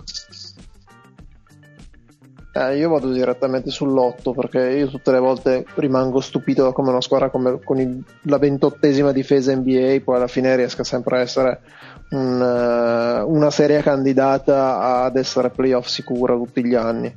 Quindi mi stupiscono sempre. Sui Blazers eravamo 10 over, un over forte e un under solo. Non ho posto NBA, Denver Nuggets erano pronosticati terzi ovest, in questo momento sono sesti ovest eh, record è 21-15, quindi 58% e qualcosa di vittorie, ehm, che significherebbe 42 vittorie in questa stagione o 48 vittorie in una stagione normale, mentre la quota era 43,5, quindi sono una vittoria e mezza sotto. Per quanto riguarda i rating vari, sono quinti in attacco, quattordicesimi in difesa e quarto net. Il quarto net, vedi sopra, vorrebbe dire sulla carta 68,5% eh, per cento di vittorie che in pratica è il record dei Suns. Quindi i Nuggets stanno un pochino underperformando rispetto a quello che il loro differenziale punti eh, direbbe. I Nuggets in realtà pagano un avvio freddino per usare un eufemismo di inizio stagione per il resto sono andati sì, è che in casa, a differenza delle loro abitudini, in casa non vincono. Adesso forse sì, sì, una, era 9-7 l'ultima volta che avevamo guardato. Esatto. Sì, sì, avevamo guardato l'ultima volta che ne avevamo parlato e sì, fondamentalmente la, la grande differenza è questa. Però sono una squadra che si lascia guardare. E se devo dare un voto oggi, ovviamente più basso perché sono più giù, però secondo me questi qua arrivano proprio tranquilli. Più che altro quando Però si fa la nelle ultime due settimane sta arrivando Jamal Murray che era male sì, era, era, un po' freddino sì. più che altro quando si fa la conta de, del play-in ancora si continua a tirare dentro Denver come se fosse una Golden State o una New Orleans eh, Pelicans. Sì. mi, mi, permette di dire forse no. Eh sì. Io darei 5 perché se Jokic cioè, cioè c'è tanto Jokic e, e, quasi solo Jokic in questo roster perché tutto il resto non mi sembra che, eh, che abbia funzionato quest'anno. E, e, poi diciamo secondo me tendiamo un po' a farci eh, influenzare come per i Clippers anche quando vanno bene tendiamo a dire eh però mm, ti ricordi il playoff l'anno scorso? Per i Nuggets tendiamo a dire anche quando fanno le partite orrende dice eh però ti ricordi il playoff l'anno scorso? Possono essere quelli. Secondo me non è detto che eh, la squadra che tu sei stato ai playoff della scorsa stagione eh, cioè automaticamente tu ritornerai quella squadra o rivivrai le stesse dinamiche. Eh, quindi mm, io mi aspettavo che i Nuggets l'approcciassero in modo molto diverso questa stagione, non come un eh, tanto lì sappiamo che ci possiamo arrivare eh, e sostanzialmente ci arriveremo, eh, ma come un eh, cioè, Utah Jazz, cioè del dire questa stagione dobbiamo fare il, dobbiamo essere il, il, avere il miglior record a ovest, eh, punto. E, mh, non sono convintissimo di questo approccio e di come sta andando questa loro stagione, al netto che, come, come dicevamo anche per, per Giannis, Jokic è un mostro e copre tantissime lacune. Ma io vado sul 6 perché tutto sommato sono partiti male, si stanno riprendendo e sostanzialmente sospendo un po' il giudizio per capire come, come poi continueranno, se continuano con questo trend, eh, diciamo che tornano un po' a quello che era la, la previsione iniziale, la normalità. Sì, ripeto, Denver in questo momento è una partita e mezza sotto la quota che ne fa una delle cinque squadre che sostanzialmente sono aderenti, anzi sei squadre scusate, aderenti alla quota, quindi siamo perfettamente in linea. Noi eravamo tre over più uno forte, 8 under. Al decimo posto ci sono gli Spurs, che erano previsti undicesimi a ovest, invece sono settimi. Eh, la loro quota era 31 e invece ora come ora stanno sulle 40 e mezzo, quindi 9 partite sopra, che è il terzo miglior, eh, scusate, il quarto miglior eh, come dire, disavanzo positivo rispetto alla, alla preview. Eh, quindi siamo sopra il 55% di vittorie e in questo momento sarebbe una squadra da 46 vittorie in una stagione normale quarto, eh, no scusate, ho detto una sbagliata, ciao, ventesimo attacco, nona difesa, quindicesimo net rating, quindi sono una squadra al 50% che sta andando appena appena sopra. Sentito chi sono? San Antonio Spurs. Ah, San Antonio Spurs, molto bene, ma eh, è come tutti gli anni degli Spurs, gli Spurs sono su, nessuno se li aspetta che siano su, se li guardano solo i tifosi di San Antonio che credono che giustamente che dicono di essere non rispettati comincia a essere freddino su di loro perché eh, si sono secondo me salvati col contact tracing perché li hanno tenuti in un record Temo che era, anch'io. Perché hanno tenuti in un record che era più bello di quello che era la loro realtà e gli ha evitato una parte di calendario un po' brutta. Ora che stanno rientrando e quando si rientra dal contact tracing è traumatico per chiunque però cominciano adesso ad arrivare a trovare tutta la gente più in forma e così via io ho paura che loro comincino a rischiare di andare nel play-in Comunque per ora è un... in, in, realtà volendo ci sono già, perché già la settima deve giocarne una di spareggio, quindi... Ah, per altri, sì, eh. sono già settimi. Eh, sì, per ora direi un 6,5, 7. Comunque bella, bella stagione. Ah, anche io 7 perché effettivamente io, non... Gra- ah, scusami, scusami. Certo, lo, tranquillo, prendila personalmente.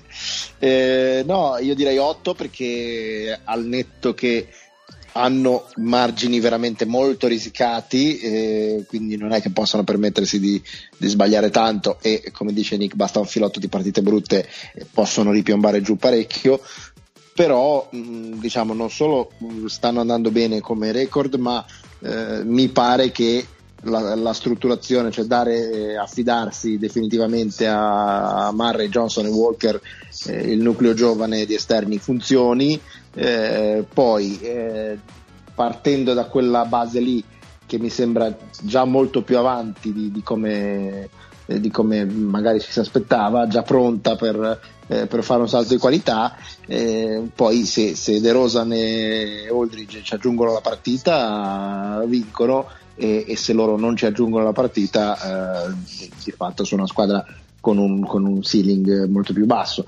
però ecco, hanno di nuovo un nucleo solido su cui, su cui fondarsi e questo secondo me fa, fa molto la differenza in, in, quelle, in quelle, acque.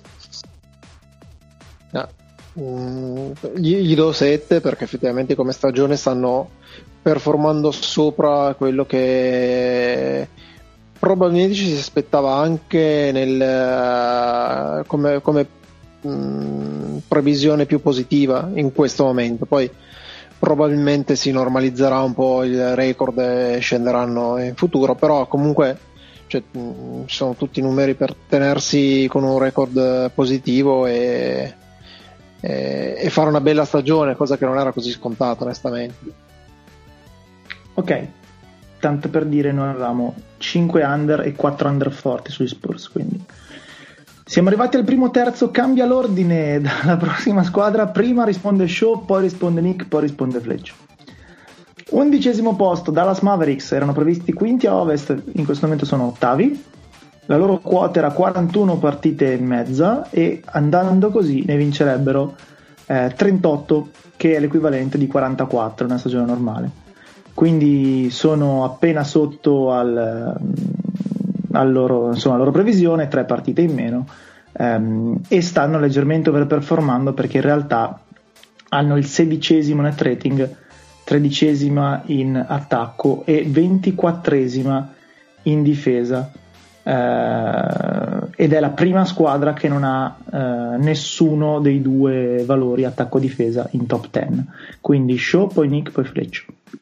Ah, io gli do 5 perché sono partiti molto male, adesso stanno un po' recuperando, ma anche loro stanno perdendo un po' di partite che non, non dovrebbero perdere.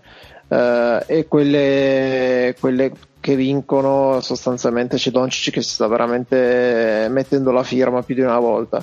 Hanno ancora il grosso uh, interrogativo su, su Porzingis che boh, non, si, non, ho ancora capito alla fine se è un asset su cui puntano che stanno cercando di, di piazzare da qualche parte perché no, mi, se, mi, sembra se, sempre più un, uh, un, corpo estraneo a questa squadra. Qui mm. siamo tecnicamente a sei mesi dal paghi per cederlo. Eh, il mio timore è anche que- è quello, sì, cioè, per cui a Dallas non so come, come gestiranno la cosa. Mm, mi aspettavo di più, mi aspettavo che fosse una squadra veramente in rampa di lancio, sfruttando quello che hanno fatto al, a, ai playoff dell'anno scorso, che pur, pur perdendo, però hanno, fatto un, hanno dato delle buone impressioni di, di crescita. Quest'anno invece non le hanno confermate. Nonostante appunto Doncic stia facendo veramente eh, un'ottima stagione. Nick sì. Sono bruttini. Io purtroppo comincio a. Ho finito la luna di miele per Doncic e io ogni volta che lo vedo in campo e per ogni cosa bella protesta quattro volte con gli arbitri perché vuole più falli di quanti ne fischiano. Per me è ormai nella, lista nera dei giocatori che cominciano a starmi sulle balle. A parte questo, che è ovviamente una cazzata eh, loro secondo me rischiano grosso perché se non si tolgono dal play-in rischiano di andare al play-in dal lato sbagliato e a quel punto te le giochi veramente tutte con il coltello tra i denti, con altre squadre che le giocano col coltello tra i denti. Eh, sono molto più brutti di quelli che pensavamo e pensavamo tutti che Doncic, Porzingis, Carlisle e eh, 10 scappati di casa sono playoff in carrozza, forse anche vantaggio di campo primo turno, non sta andando proprio così, è un 5 io dico anche 4 perché stesse mh, perplessità che avete voi, ma a me sembra che mh, siano più gravi e più difficili da, da rimediare, ecco, vista la concorrenza. Nelle ultime 10 partite a memoria in, uh, i Mavs sono 8-2, nel caso adesso controllo, comunque sì, qualcosa del genere. Quindi mh, c'è una ripresa abbastanza significativa, però ecco, ovviamente valutiamo quello che è successo, non quello che sta per succedere. Dodicesimo posto, devo mettere la sirena? Non so, la volete? Sì, dai, tanto ormai.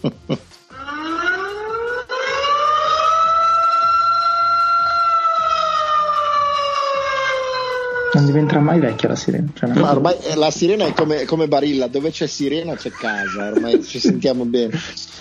Pronostico per i Celtics li dava con 45 vittorie e mezzo, secondi a est, sono in realtà quarti a est, quindi neanche malissimo, ma con appena il 53% di vittorie 19-17 e tipo l'altro ieri erano sotto il 50% hanno raddrizzato con tre vittorie in fila credo. Su quella appena ho sentito caricare un fucile. Comunque sono la eh, terza squadra più deludente quindi solo altre due hanno caricare due fucili. Solo altre due hanno più di 7 partite e mezzo in meno rispetto alla loro quota originaria che ripeto era 45-5 mentre ora come ora arriverebbero a 38 che sono 43 vittorie in una stagione normale. I Celtics sono dodicesimi in attacco sedicesimi in difesa e decimi per net rating.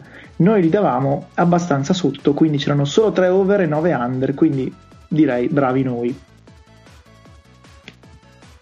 ma eh, io vado subito sul, sul, voto 4 perché cioè, onestamente è vero che ce l'aspettavamo non a livello del, delle previsioni del, dell'over-under, però non me l'aspettavo neanche così, così, così, brutti e così male in difesa, soprattutto per una squadra di, di Brad Stevens. Uh, fanno, fa, fanno, veramente fatica, fanno veramente fatica a a, a, trovare, a trovare, anche delle, delle, soluzioni che siano fuori da, uh, da Tatum e Brown quando, quando giocano. Mm, Kemba adesso sta, si sta riprendendo un pochino, però continua a non, non convincermi troppo. E qui tre over ero io, quindi anche faccio come show me la prendo sul personale, quindi dopo che no, non è vero. eh, sono veramente alle prese con uno dei roster più oggettivamente corti e sfortunati anche per infortuni eccetera eh, non sono messi così male come li dipingiamo, però ci, ci aspettavamo sicuramente di più. Questo rischia veramente di essere l'anno in cui non fanno la finale di conference e escono prima, magari si riprendono. E, ed è strano comunque da dire di una squadra che secondo me ha avuto una cosa positiva, nel senso secondo me questo è l'anno definitivo della transizione, non è più la squadra di le stelle e Tatum e Brown che possono diventare stelle, ma questa è la squadra di Tatum e Brown che sono le stelle e altri giocatori di complemento altri giocatori di complemento, forse meglio dire pochissimi altri giocatori di complemento o di complemento decente. E facciamo un 5. Anch'io dico 5 perché rispetto ad altre squadre deludenti in cui chi sta deludendo è anche una delle stelle o comunque non sta rendendo come ti aspettavi, quindi il Porzingis, il Jamal Murray, eccetera, eccetera. Qui le due stelle stanno mettendo legna e quindi alla fine della fiera secondo me quando le tue stelle eh, hanno un rendimento sempre eh, diciamo così di altissimo livello poi per quanto il resto del roster come dice Nick sia in grossa difficoltà alla fine la sfanghi quindi non, non andrei neanche io più, più, più severo del 5 Appena sotto i Celtics ci sono i Knicks, che erano prospettati 14 a est ovviamente, invece sono quinti. I Knicks sono la squadra migliore eh, rispetto alle prospettive, proprio perché eh, avrebbero dovuto vincere secondo i bookmakers 22 partite e mezza e invece ne vinceranno 37, cioè 14 e mezza in più, eh, con un record che equivarrebbe alle 42 vittorie in una stagione completa perché ne hanno vinta una più del 50%. 23 in attacco, secondi in difesa, 12 net rating.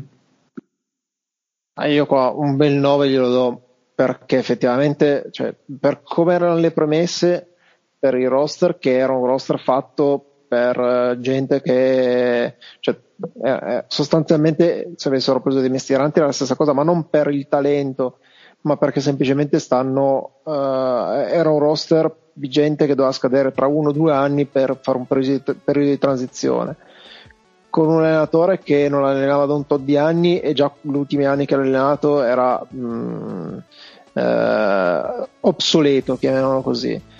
Il tot di anni era uno e mezzo. Eh, sembrava molto so di più. Una, Onesta, onestamente mi sembrava molto di più. sì. Avrei detto tre anni io così a memoria, eh, però eh, effettivamente è solo un anno e mezzo.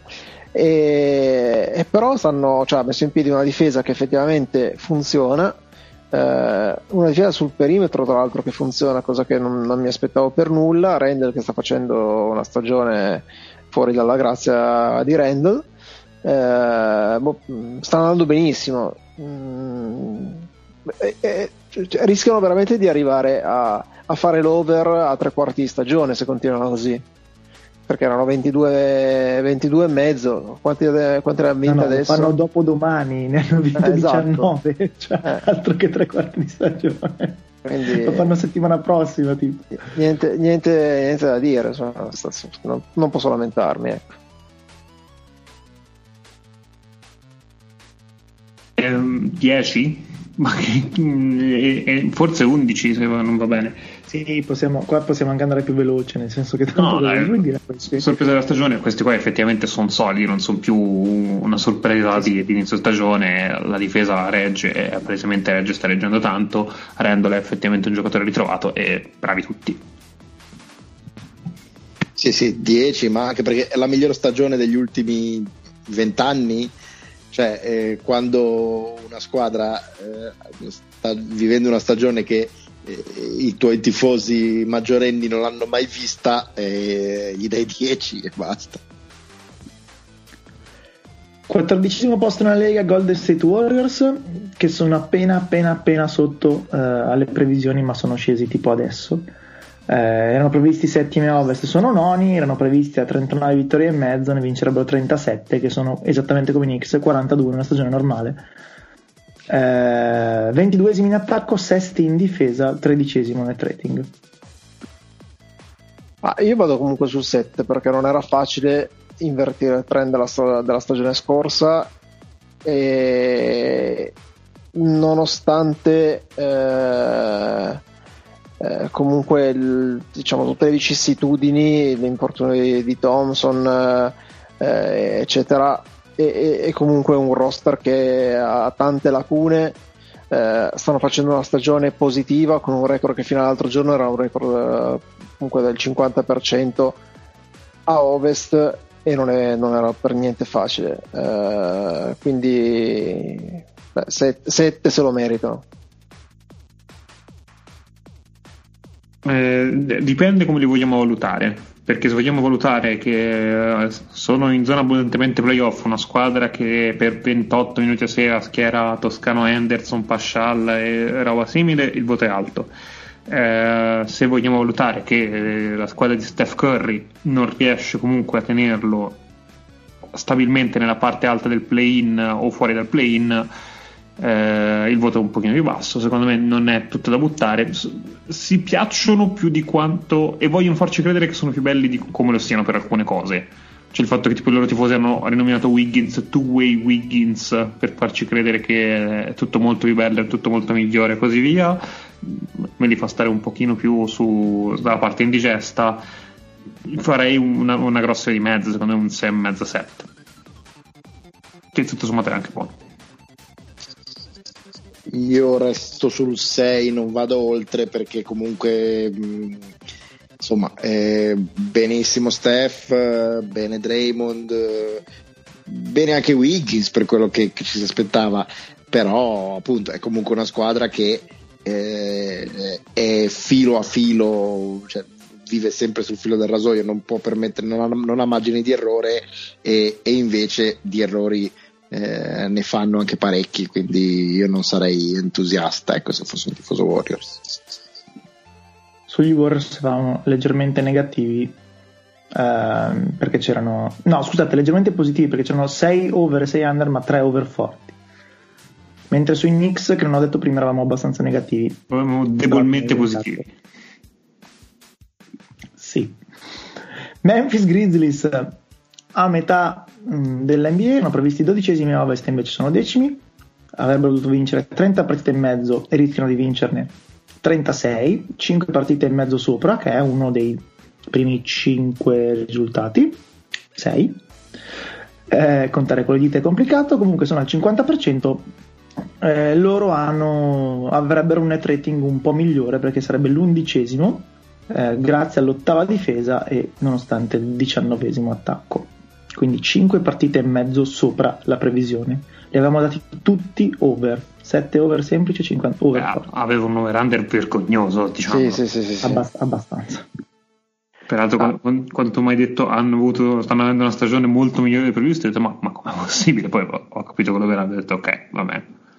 Uh, ah, voto 7 perché comunque mh, mm, cioè, non era, era sicuramente un, un over-under basso però comunque non è scontato che una squadra così giovane riesca ad avere una, una stagione positiva così, quindi i 7, i 7 se, lo, guadagnano ampiamente.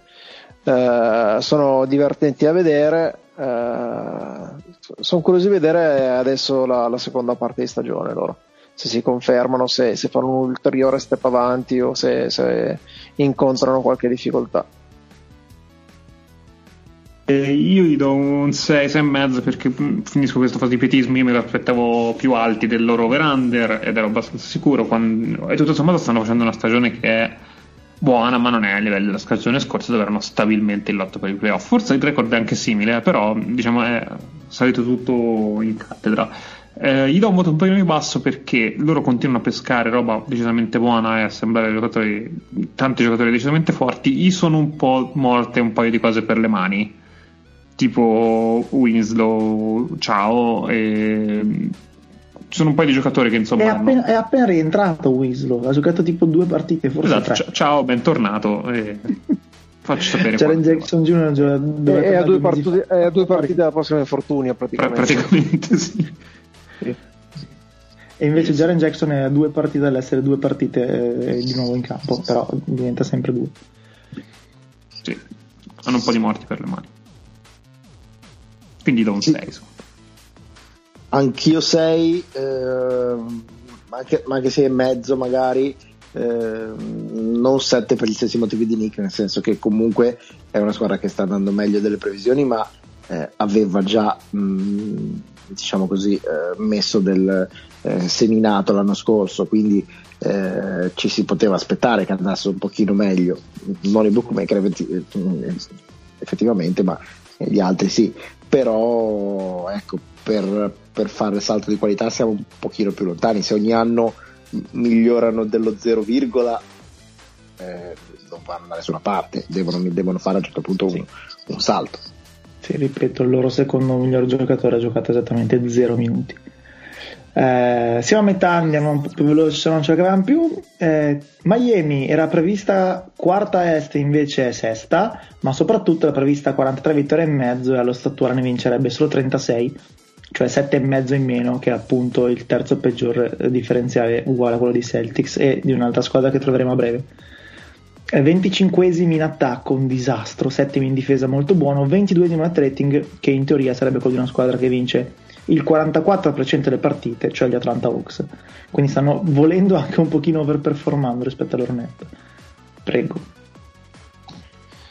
Uh, 5 perché io me ne aspettavo un po' più consapevoli della propria forza e e che soprattutto facessero molta meno fatica in attacco perché in attacco comunque quando hai i Duncan Robinson, gli Erro, i Dragic, eh, Nan, eh, eccetera, comunque potresti produrre qualcosa di più, soprattutto quando il manico è Spelstra eh, invece hanno fatto tantissima fatica soprattutto all'inizio e, e ancora adesso stanno, sono veramente tanto altalenanti.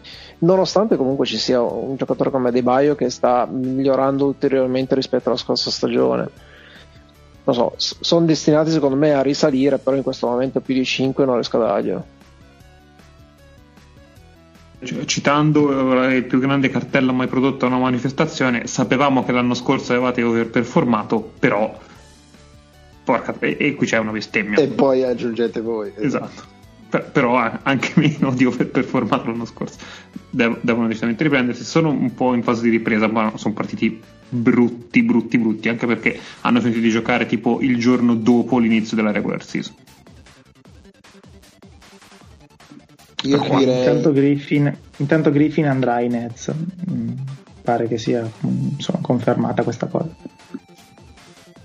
Io direi 4 che forse può sembrare un po' severo, ma eh, se da un lato non mi sorprenderei se poi fossero di nuovo eh, presenti e, e, e, e, dominanti ai playoff, eh, vale un po' il discorso dei Nuggets, cioè il fatto che possano eh, ritornare a livelli assoluti non significa che sia una garanzia assoluta e che sia scontato, mentre loro mi sembra che si comportino un po' eh, come se lo fosse, quindi per adesso eh, per quel che si è visto finora 4, fermo restando che poi magari tra, tra due mesi è cambiato tutto.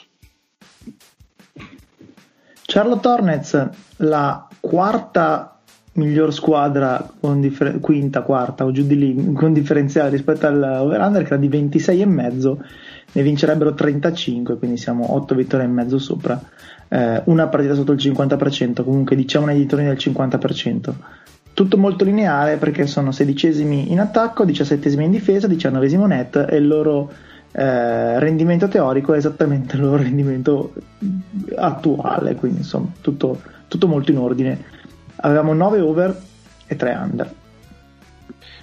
Io gli do 8,5 perché è vero che eravamo over perché la, la, quota era bassa, però non, diciamo, era un over più sulla speranza che effettivamente eh, con la Melo facessero un po' un passo in avanti e Hayward fosse un giocatore che gli cambiasse un po' la, eh, diciamo, la, la percezione di, del eh, della franchigia, della, della, della voglia di, di fare qualcosa con questa franchigia.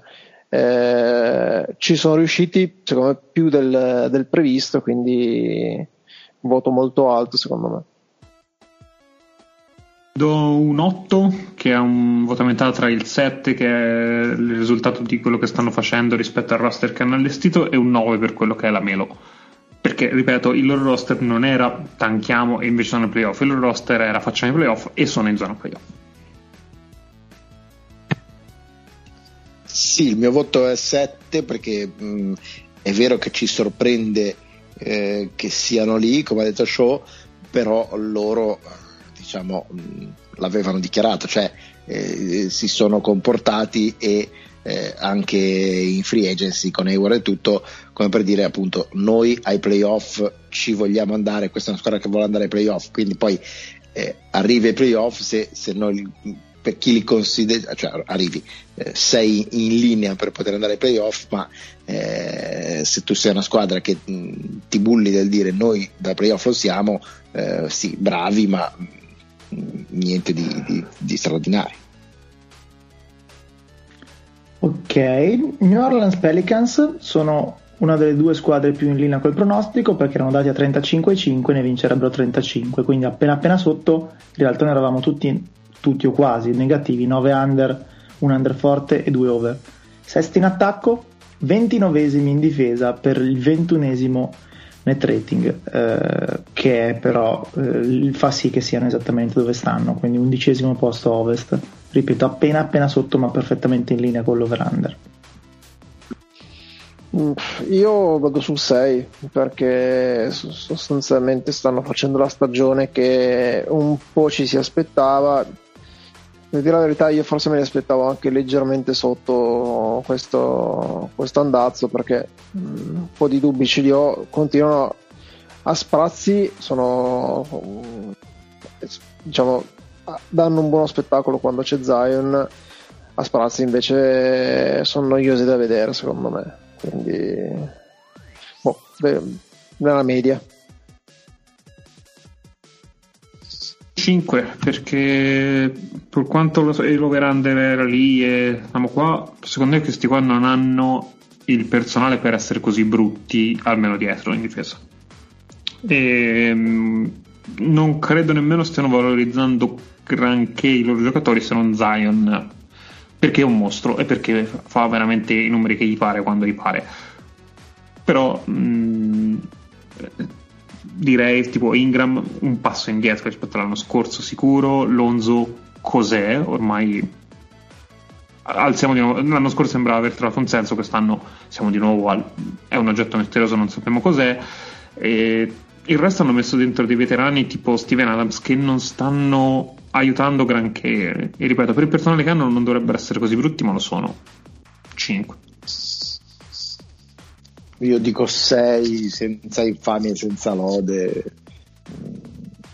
Niente di particolarmente impressionante, al di là dei lampi di Zion, che però dovresti anche iniziare a, eh, a contestualizzare. Ecco. Mentre qui è ancora tutto molto tutto molto casuale, c'è la gran partita di Zion, c'è la gran partita di, di Ingram qua e là, eh, poi ogni tanto fa quelle sequenze di due o tre partite Josh Hart, eh, però appunto tutto molto, tutto molto casuale sembra, no? non organico, non coordinato. Toronto Raptors, che esattamente come Miami e Boston, è 7 partite e mezzo sotto la quota, che era 41 e mezzo, in questo momento ne vincerebbero 34 con il 47% di vittorie. Decimi in attacco, diciottesimi in difesa, però il nono net rating, che quindi in teoria li vedrebbe quarti a ovest, eh, vicini ai Bucks, invece sono eh, ottavi a ovest e due partite sotto il 50%. Ad est. Scusate, grazie. uh, io vado su 4,5. Io non, non, non, non, lo so, mi sembra che abbia un po' perso anche Nurse il, la, la, la, bacchetta magica che lo ha portato a fare delle. Uh, a, a, rendere dei giocatori così, così efficaci. Mm, non, ho visto, non ho visto Van Vliet de, degli anni passati se non a tratti, non ho visto sia Cam che, che si pensava dovesse, dovesse uscire. È vero anche che stanno continuando stagione su stagione a perdere dei pezzi che magari erano diventati anche marginali, ma che poi alla fine probabilmente erano fondamentali perché se, se, continua, se fanno questa fatica vuol dire che quello che hanno perso era poi difficilmente rimpiazzabile. con un cauto 5,5 perché è vero che l'inizio di stagione è stato brutto, però il trend non è quello proprio di una squadra da 5,5 e temo che tra un paio di mesi ci fanno rimangiare tutte le cose brutte che potremmo dire adesso, quindi non le dico. Ok.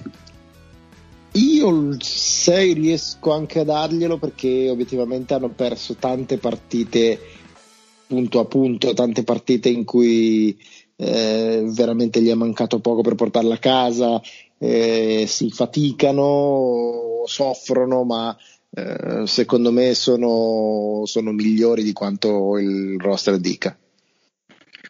Sul, sul, fatto che Van Vliet non sia come gli anni scorsi sono un po' in disaccordo. Show. Poi vabbè, no, non dimentichiamoci che questi sono a Tampa, cioè non stanno praticamente mai giocando in casa.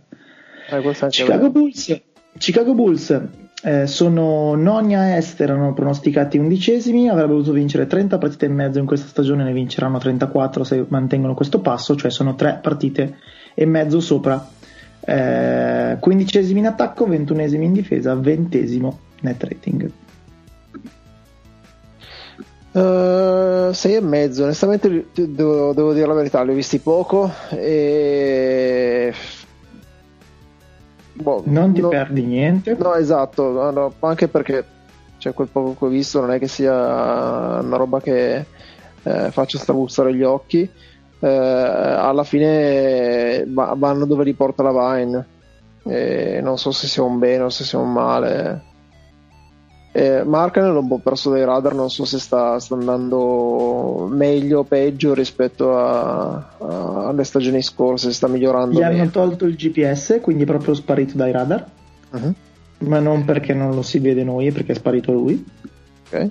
Uh, allora, allora, è giustificato il fatto che effettivamente non, non, non, non mi balzasse così agli occhi. No, è, oh, mm senza infamia senza lode, eh, anche se sono sopra le aspettative.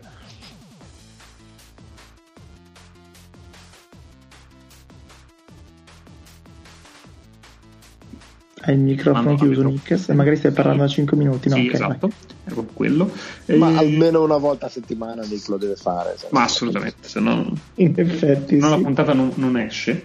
Eh, sono i Bulls dell'anno scorso senza eh, un passo che li, che li, comanda, quindi fondamentalmente sono i Bulls con un po' più di senso.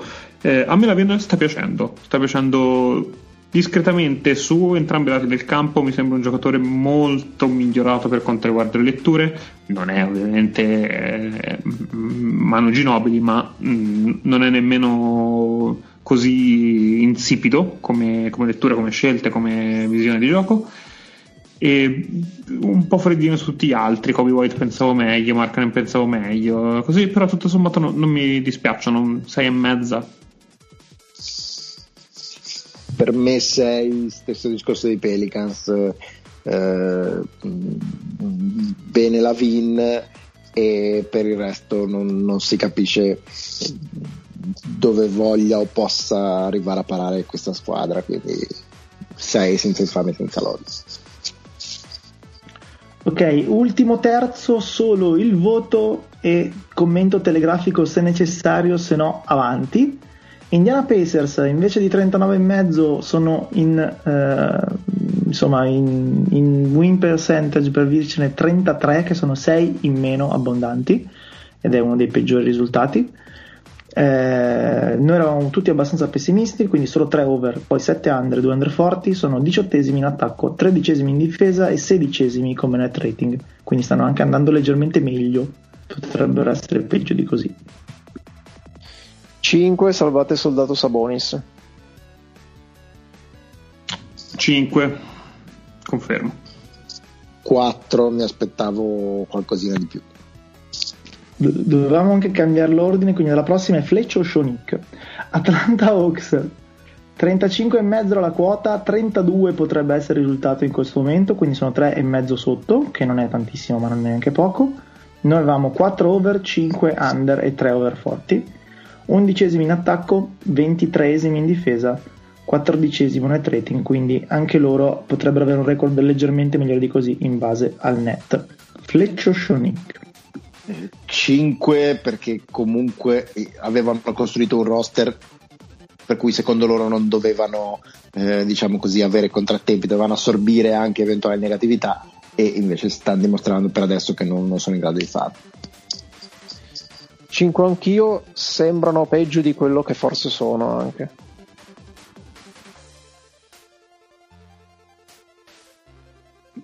ha fatto ancora a sto, a sto giro non stavo parlando e basta. Okay. Vi ho fregato. E... Vi ricordate quando dicevamo questo roster non ha senso? Questo roster sì. non ha senso. 4. esatto. Vediamo come andrà con Macmillan in panchina. I Thunder dovevano essere quindicesimi a ovest, invece sono dodicesimi. Aveva dovuto vincere 24,5, rischiano di vincere 30, quindi abbastanza sopra. Eh, nonostante invece il loro, il loro net sia brutto perché sono i peggiori dell'NBA in attacco, 27 net rating, compensano con un'ottima difesa, decimi, però comunque 5-5 sopra. Per me 7, ma vi vieto di menzionare Dort. 5, 5 perché dovevano perdere di più, anche perché avevo messo l'under. Esatto. Aveva, qua eravamo un, un, un, over, poi 5 under e 6 under forti. No, ma dovevano perdere di più anche perché poi alla fine di vincere se ne fanno poco, quindi... Eh, l'over era mio, ma avevo detto che ne avevano troppi buoni per perderne così tante, e infatti mi, mi sembra che a sto giro ci ho preso. Sì. Eh, io dico 8 perché Sga è un mostro. Sì. Washington Wizards 33,5 era la quota buona per il nono posto a est.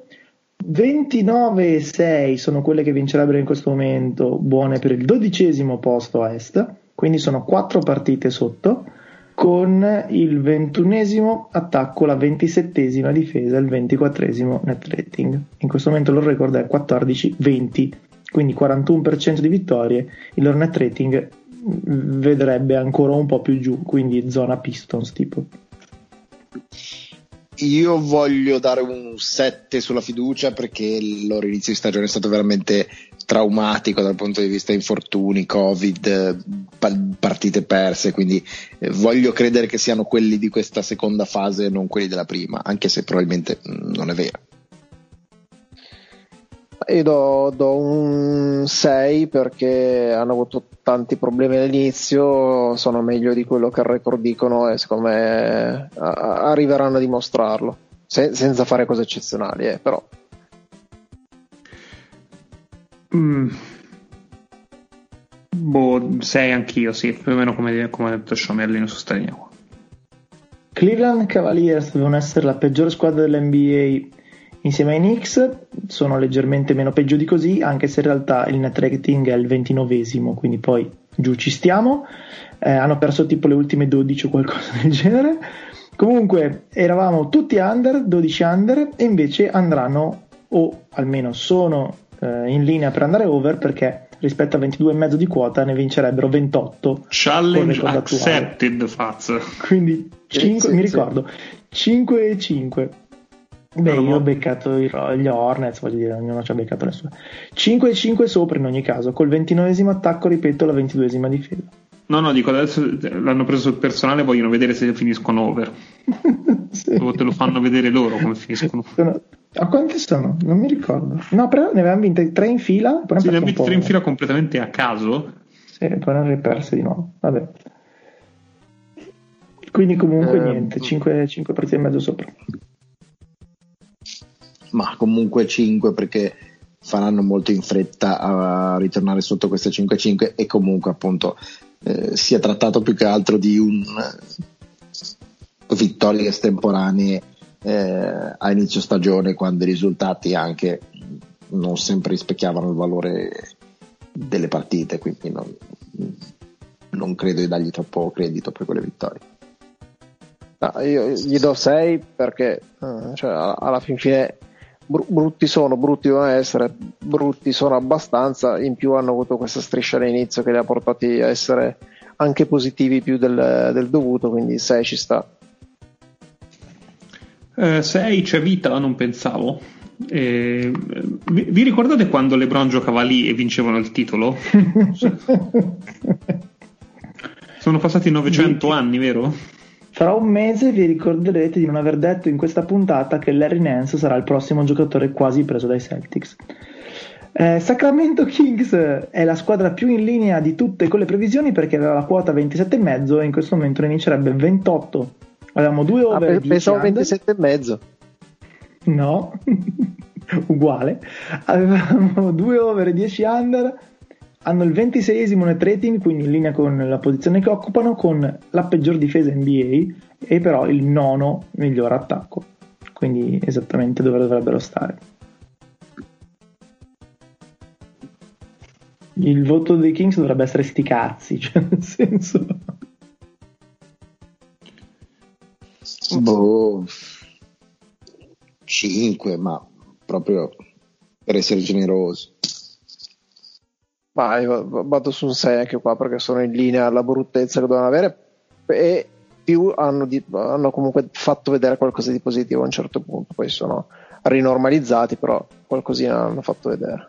Squadra completamente bipolare, nel senso un mese fa il voto era 8, adesso è 4, quindi 6? Non saprei che dire. Dovrebbe funzionare. Orlando Magic, eh, 5 vittorie e mezzo in meno del loro over che l'ha fissato a 31 e mezzo invece col record attuale sono sulla eh, linea per arrivare a 26, 26 anche la loro posizione in attacco, 20 in difesa, 28 net rating e tra l'altro loro avrebbero la terzultima eh, win percentage expected, quindi stanno anche andando meglio di come dovrebbero, dovrebbero avere tipo tre vittorie in meno. Ecco. Mm, ma io un 6 non, no, non glielo do.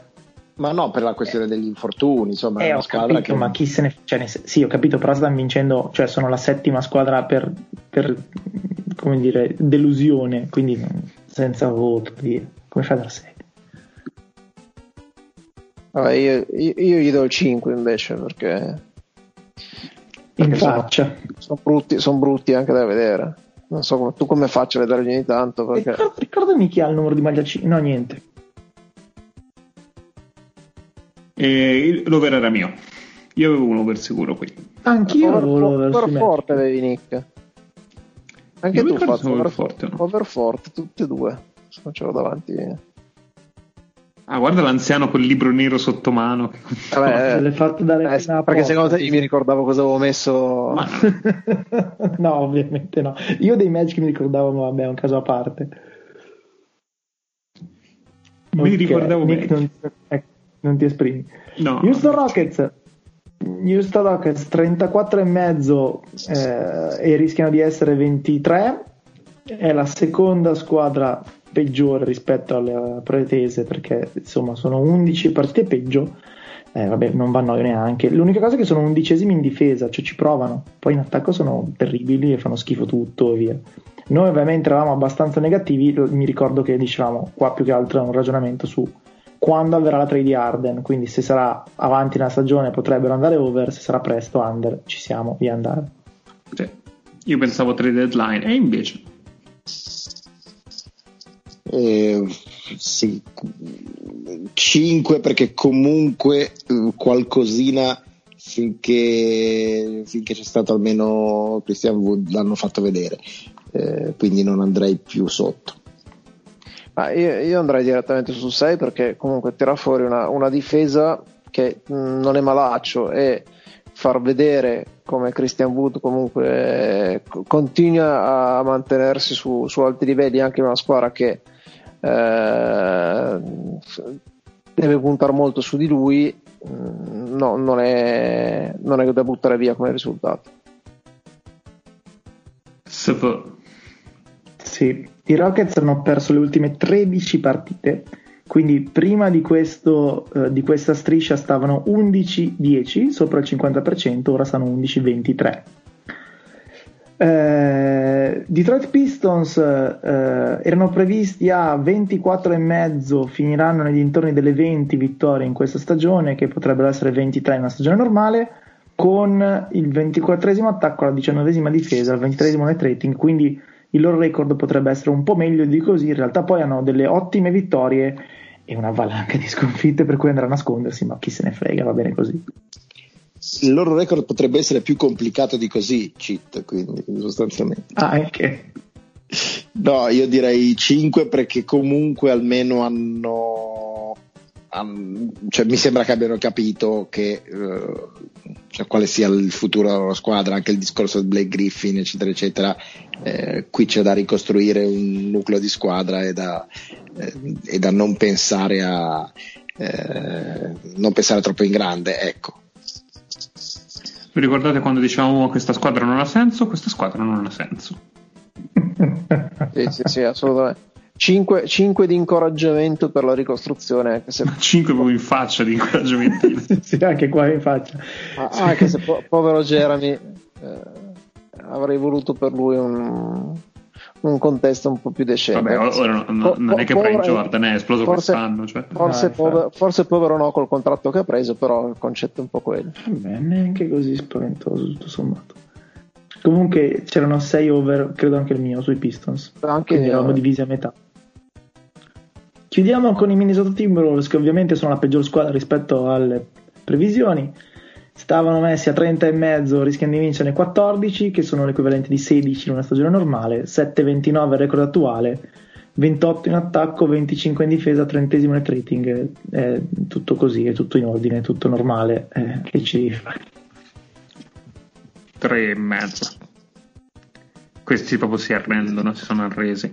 Sì, tra, tra, l'altro si sono arresi con, in una squadra dove comunque hai Cat, hai la prima scelta. Sì. Che piacerebbe avere Cat. C'hanno uno che ah, c'è a roster, a roster hai Cat, hai, hai di low, hai, cioè, è vero che sia ovest, però un, materiale per tirare fuori un record un po' più decente di questo ce l'ha. Guarda, eh, fa piacere ai, che ai tu metti D'Angelo, D'Angelo Russell esatto. tra le cose positive. Penso che sei rimasto tu al mondo. Ricordo, ricordo che D'Angelo Russell è il secondo miglior giocatore degli Warriors in questa, in quest'annata perché daranno la scelta e credo che se avessero J-Lo invece di D-Lo la loro stagione sarebbe meglio.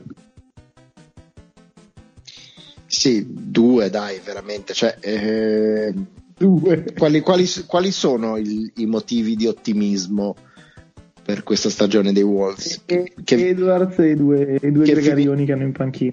Che finisce presto. Cioè. Forse, non è neanche adesso. Che tra poco è finita. Cos'altro vuoi dire? Povere bestie, povere bestie. Cioè non ti esprimi nemmeno?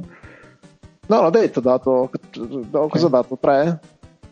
Non lo so, se non lo sai tu, no, ho dato, ho dato 3 perché è una squadra comunque con... Eh, Faccio, cioè, dagli l'Excel dei voti che ha dato, che non si ricorda. non li ho segnati, guarda, ma neanche per sbaglio. Adesso si riascolta tutta la puntata prima che la pubblichiamo e ti deve dare tutti i voti di tutti. Allora, facciamo un appello agli ascoltatori che si segnino, si segnino i, eh, su un Excel i voti, forse dovevamo farlo all'inizio l'appello in effetti, però si, si riascolteranno la puntata qualcuno e mette i eh, voti su un Excel e ci rimanda. anche no, io non mi sembra il caso. Ah sì, dai. Ba- basta. Facciamo di fare basta. un po' di DMO. basta. Chiudiamo qui questa puntata, che era la 410. Ciao Nick. Buonasera a tutti. Ehm, basta, non c'è lo Star Game, ha finito Sanremo, tutte le cose negative sono alle spalle. Prepariamoci a cose belle. Esatto. Ciao Show. Ciao a tutti. Ciao Fleccio. Ciao a tutti. Ciao da Faz e a settimana prossima. Vi ricordavate quando dicevamo questo Star Game non ha senso? Questo Star Game non ha senso. Anche questo podcast fa schifo. Questo podcast, Questo podcast fa fa schifo.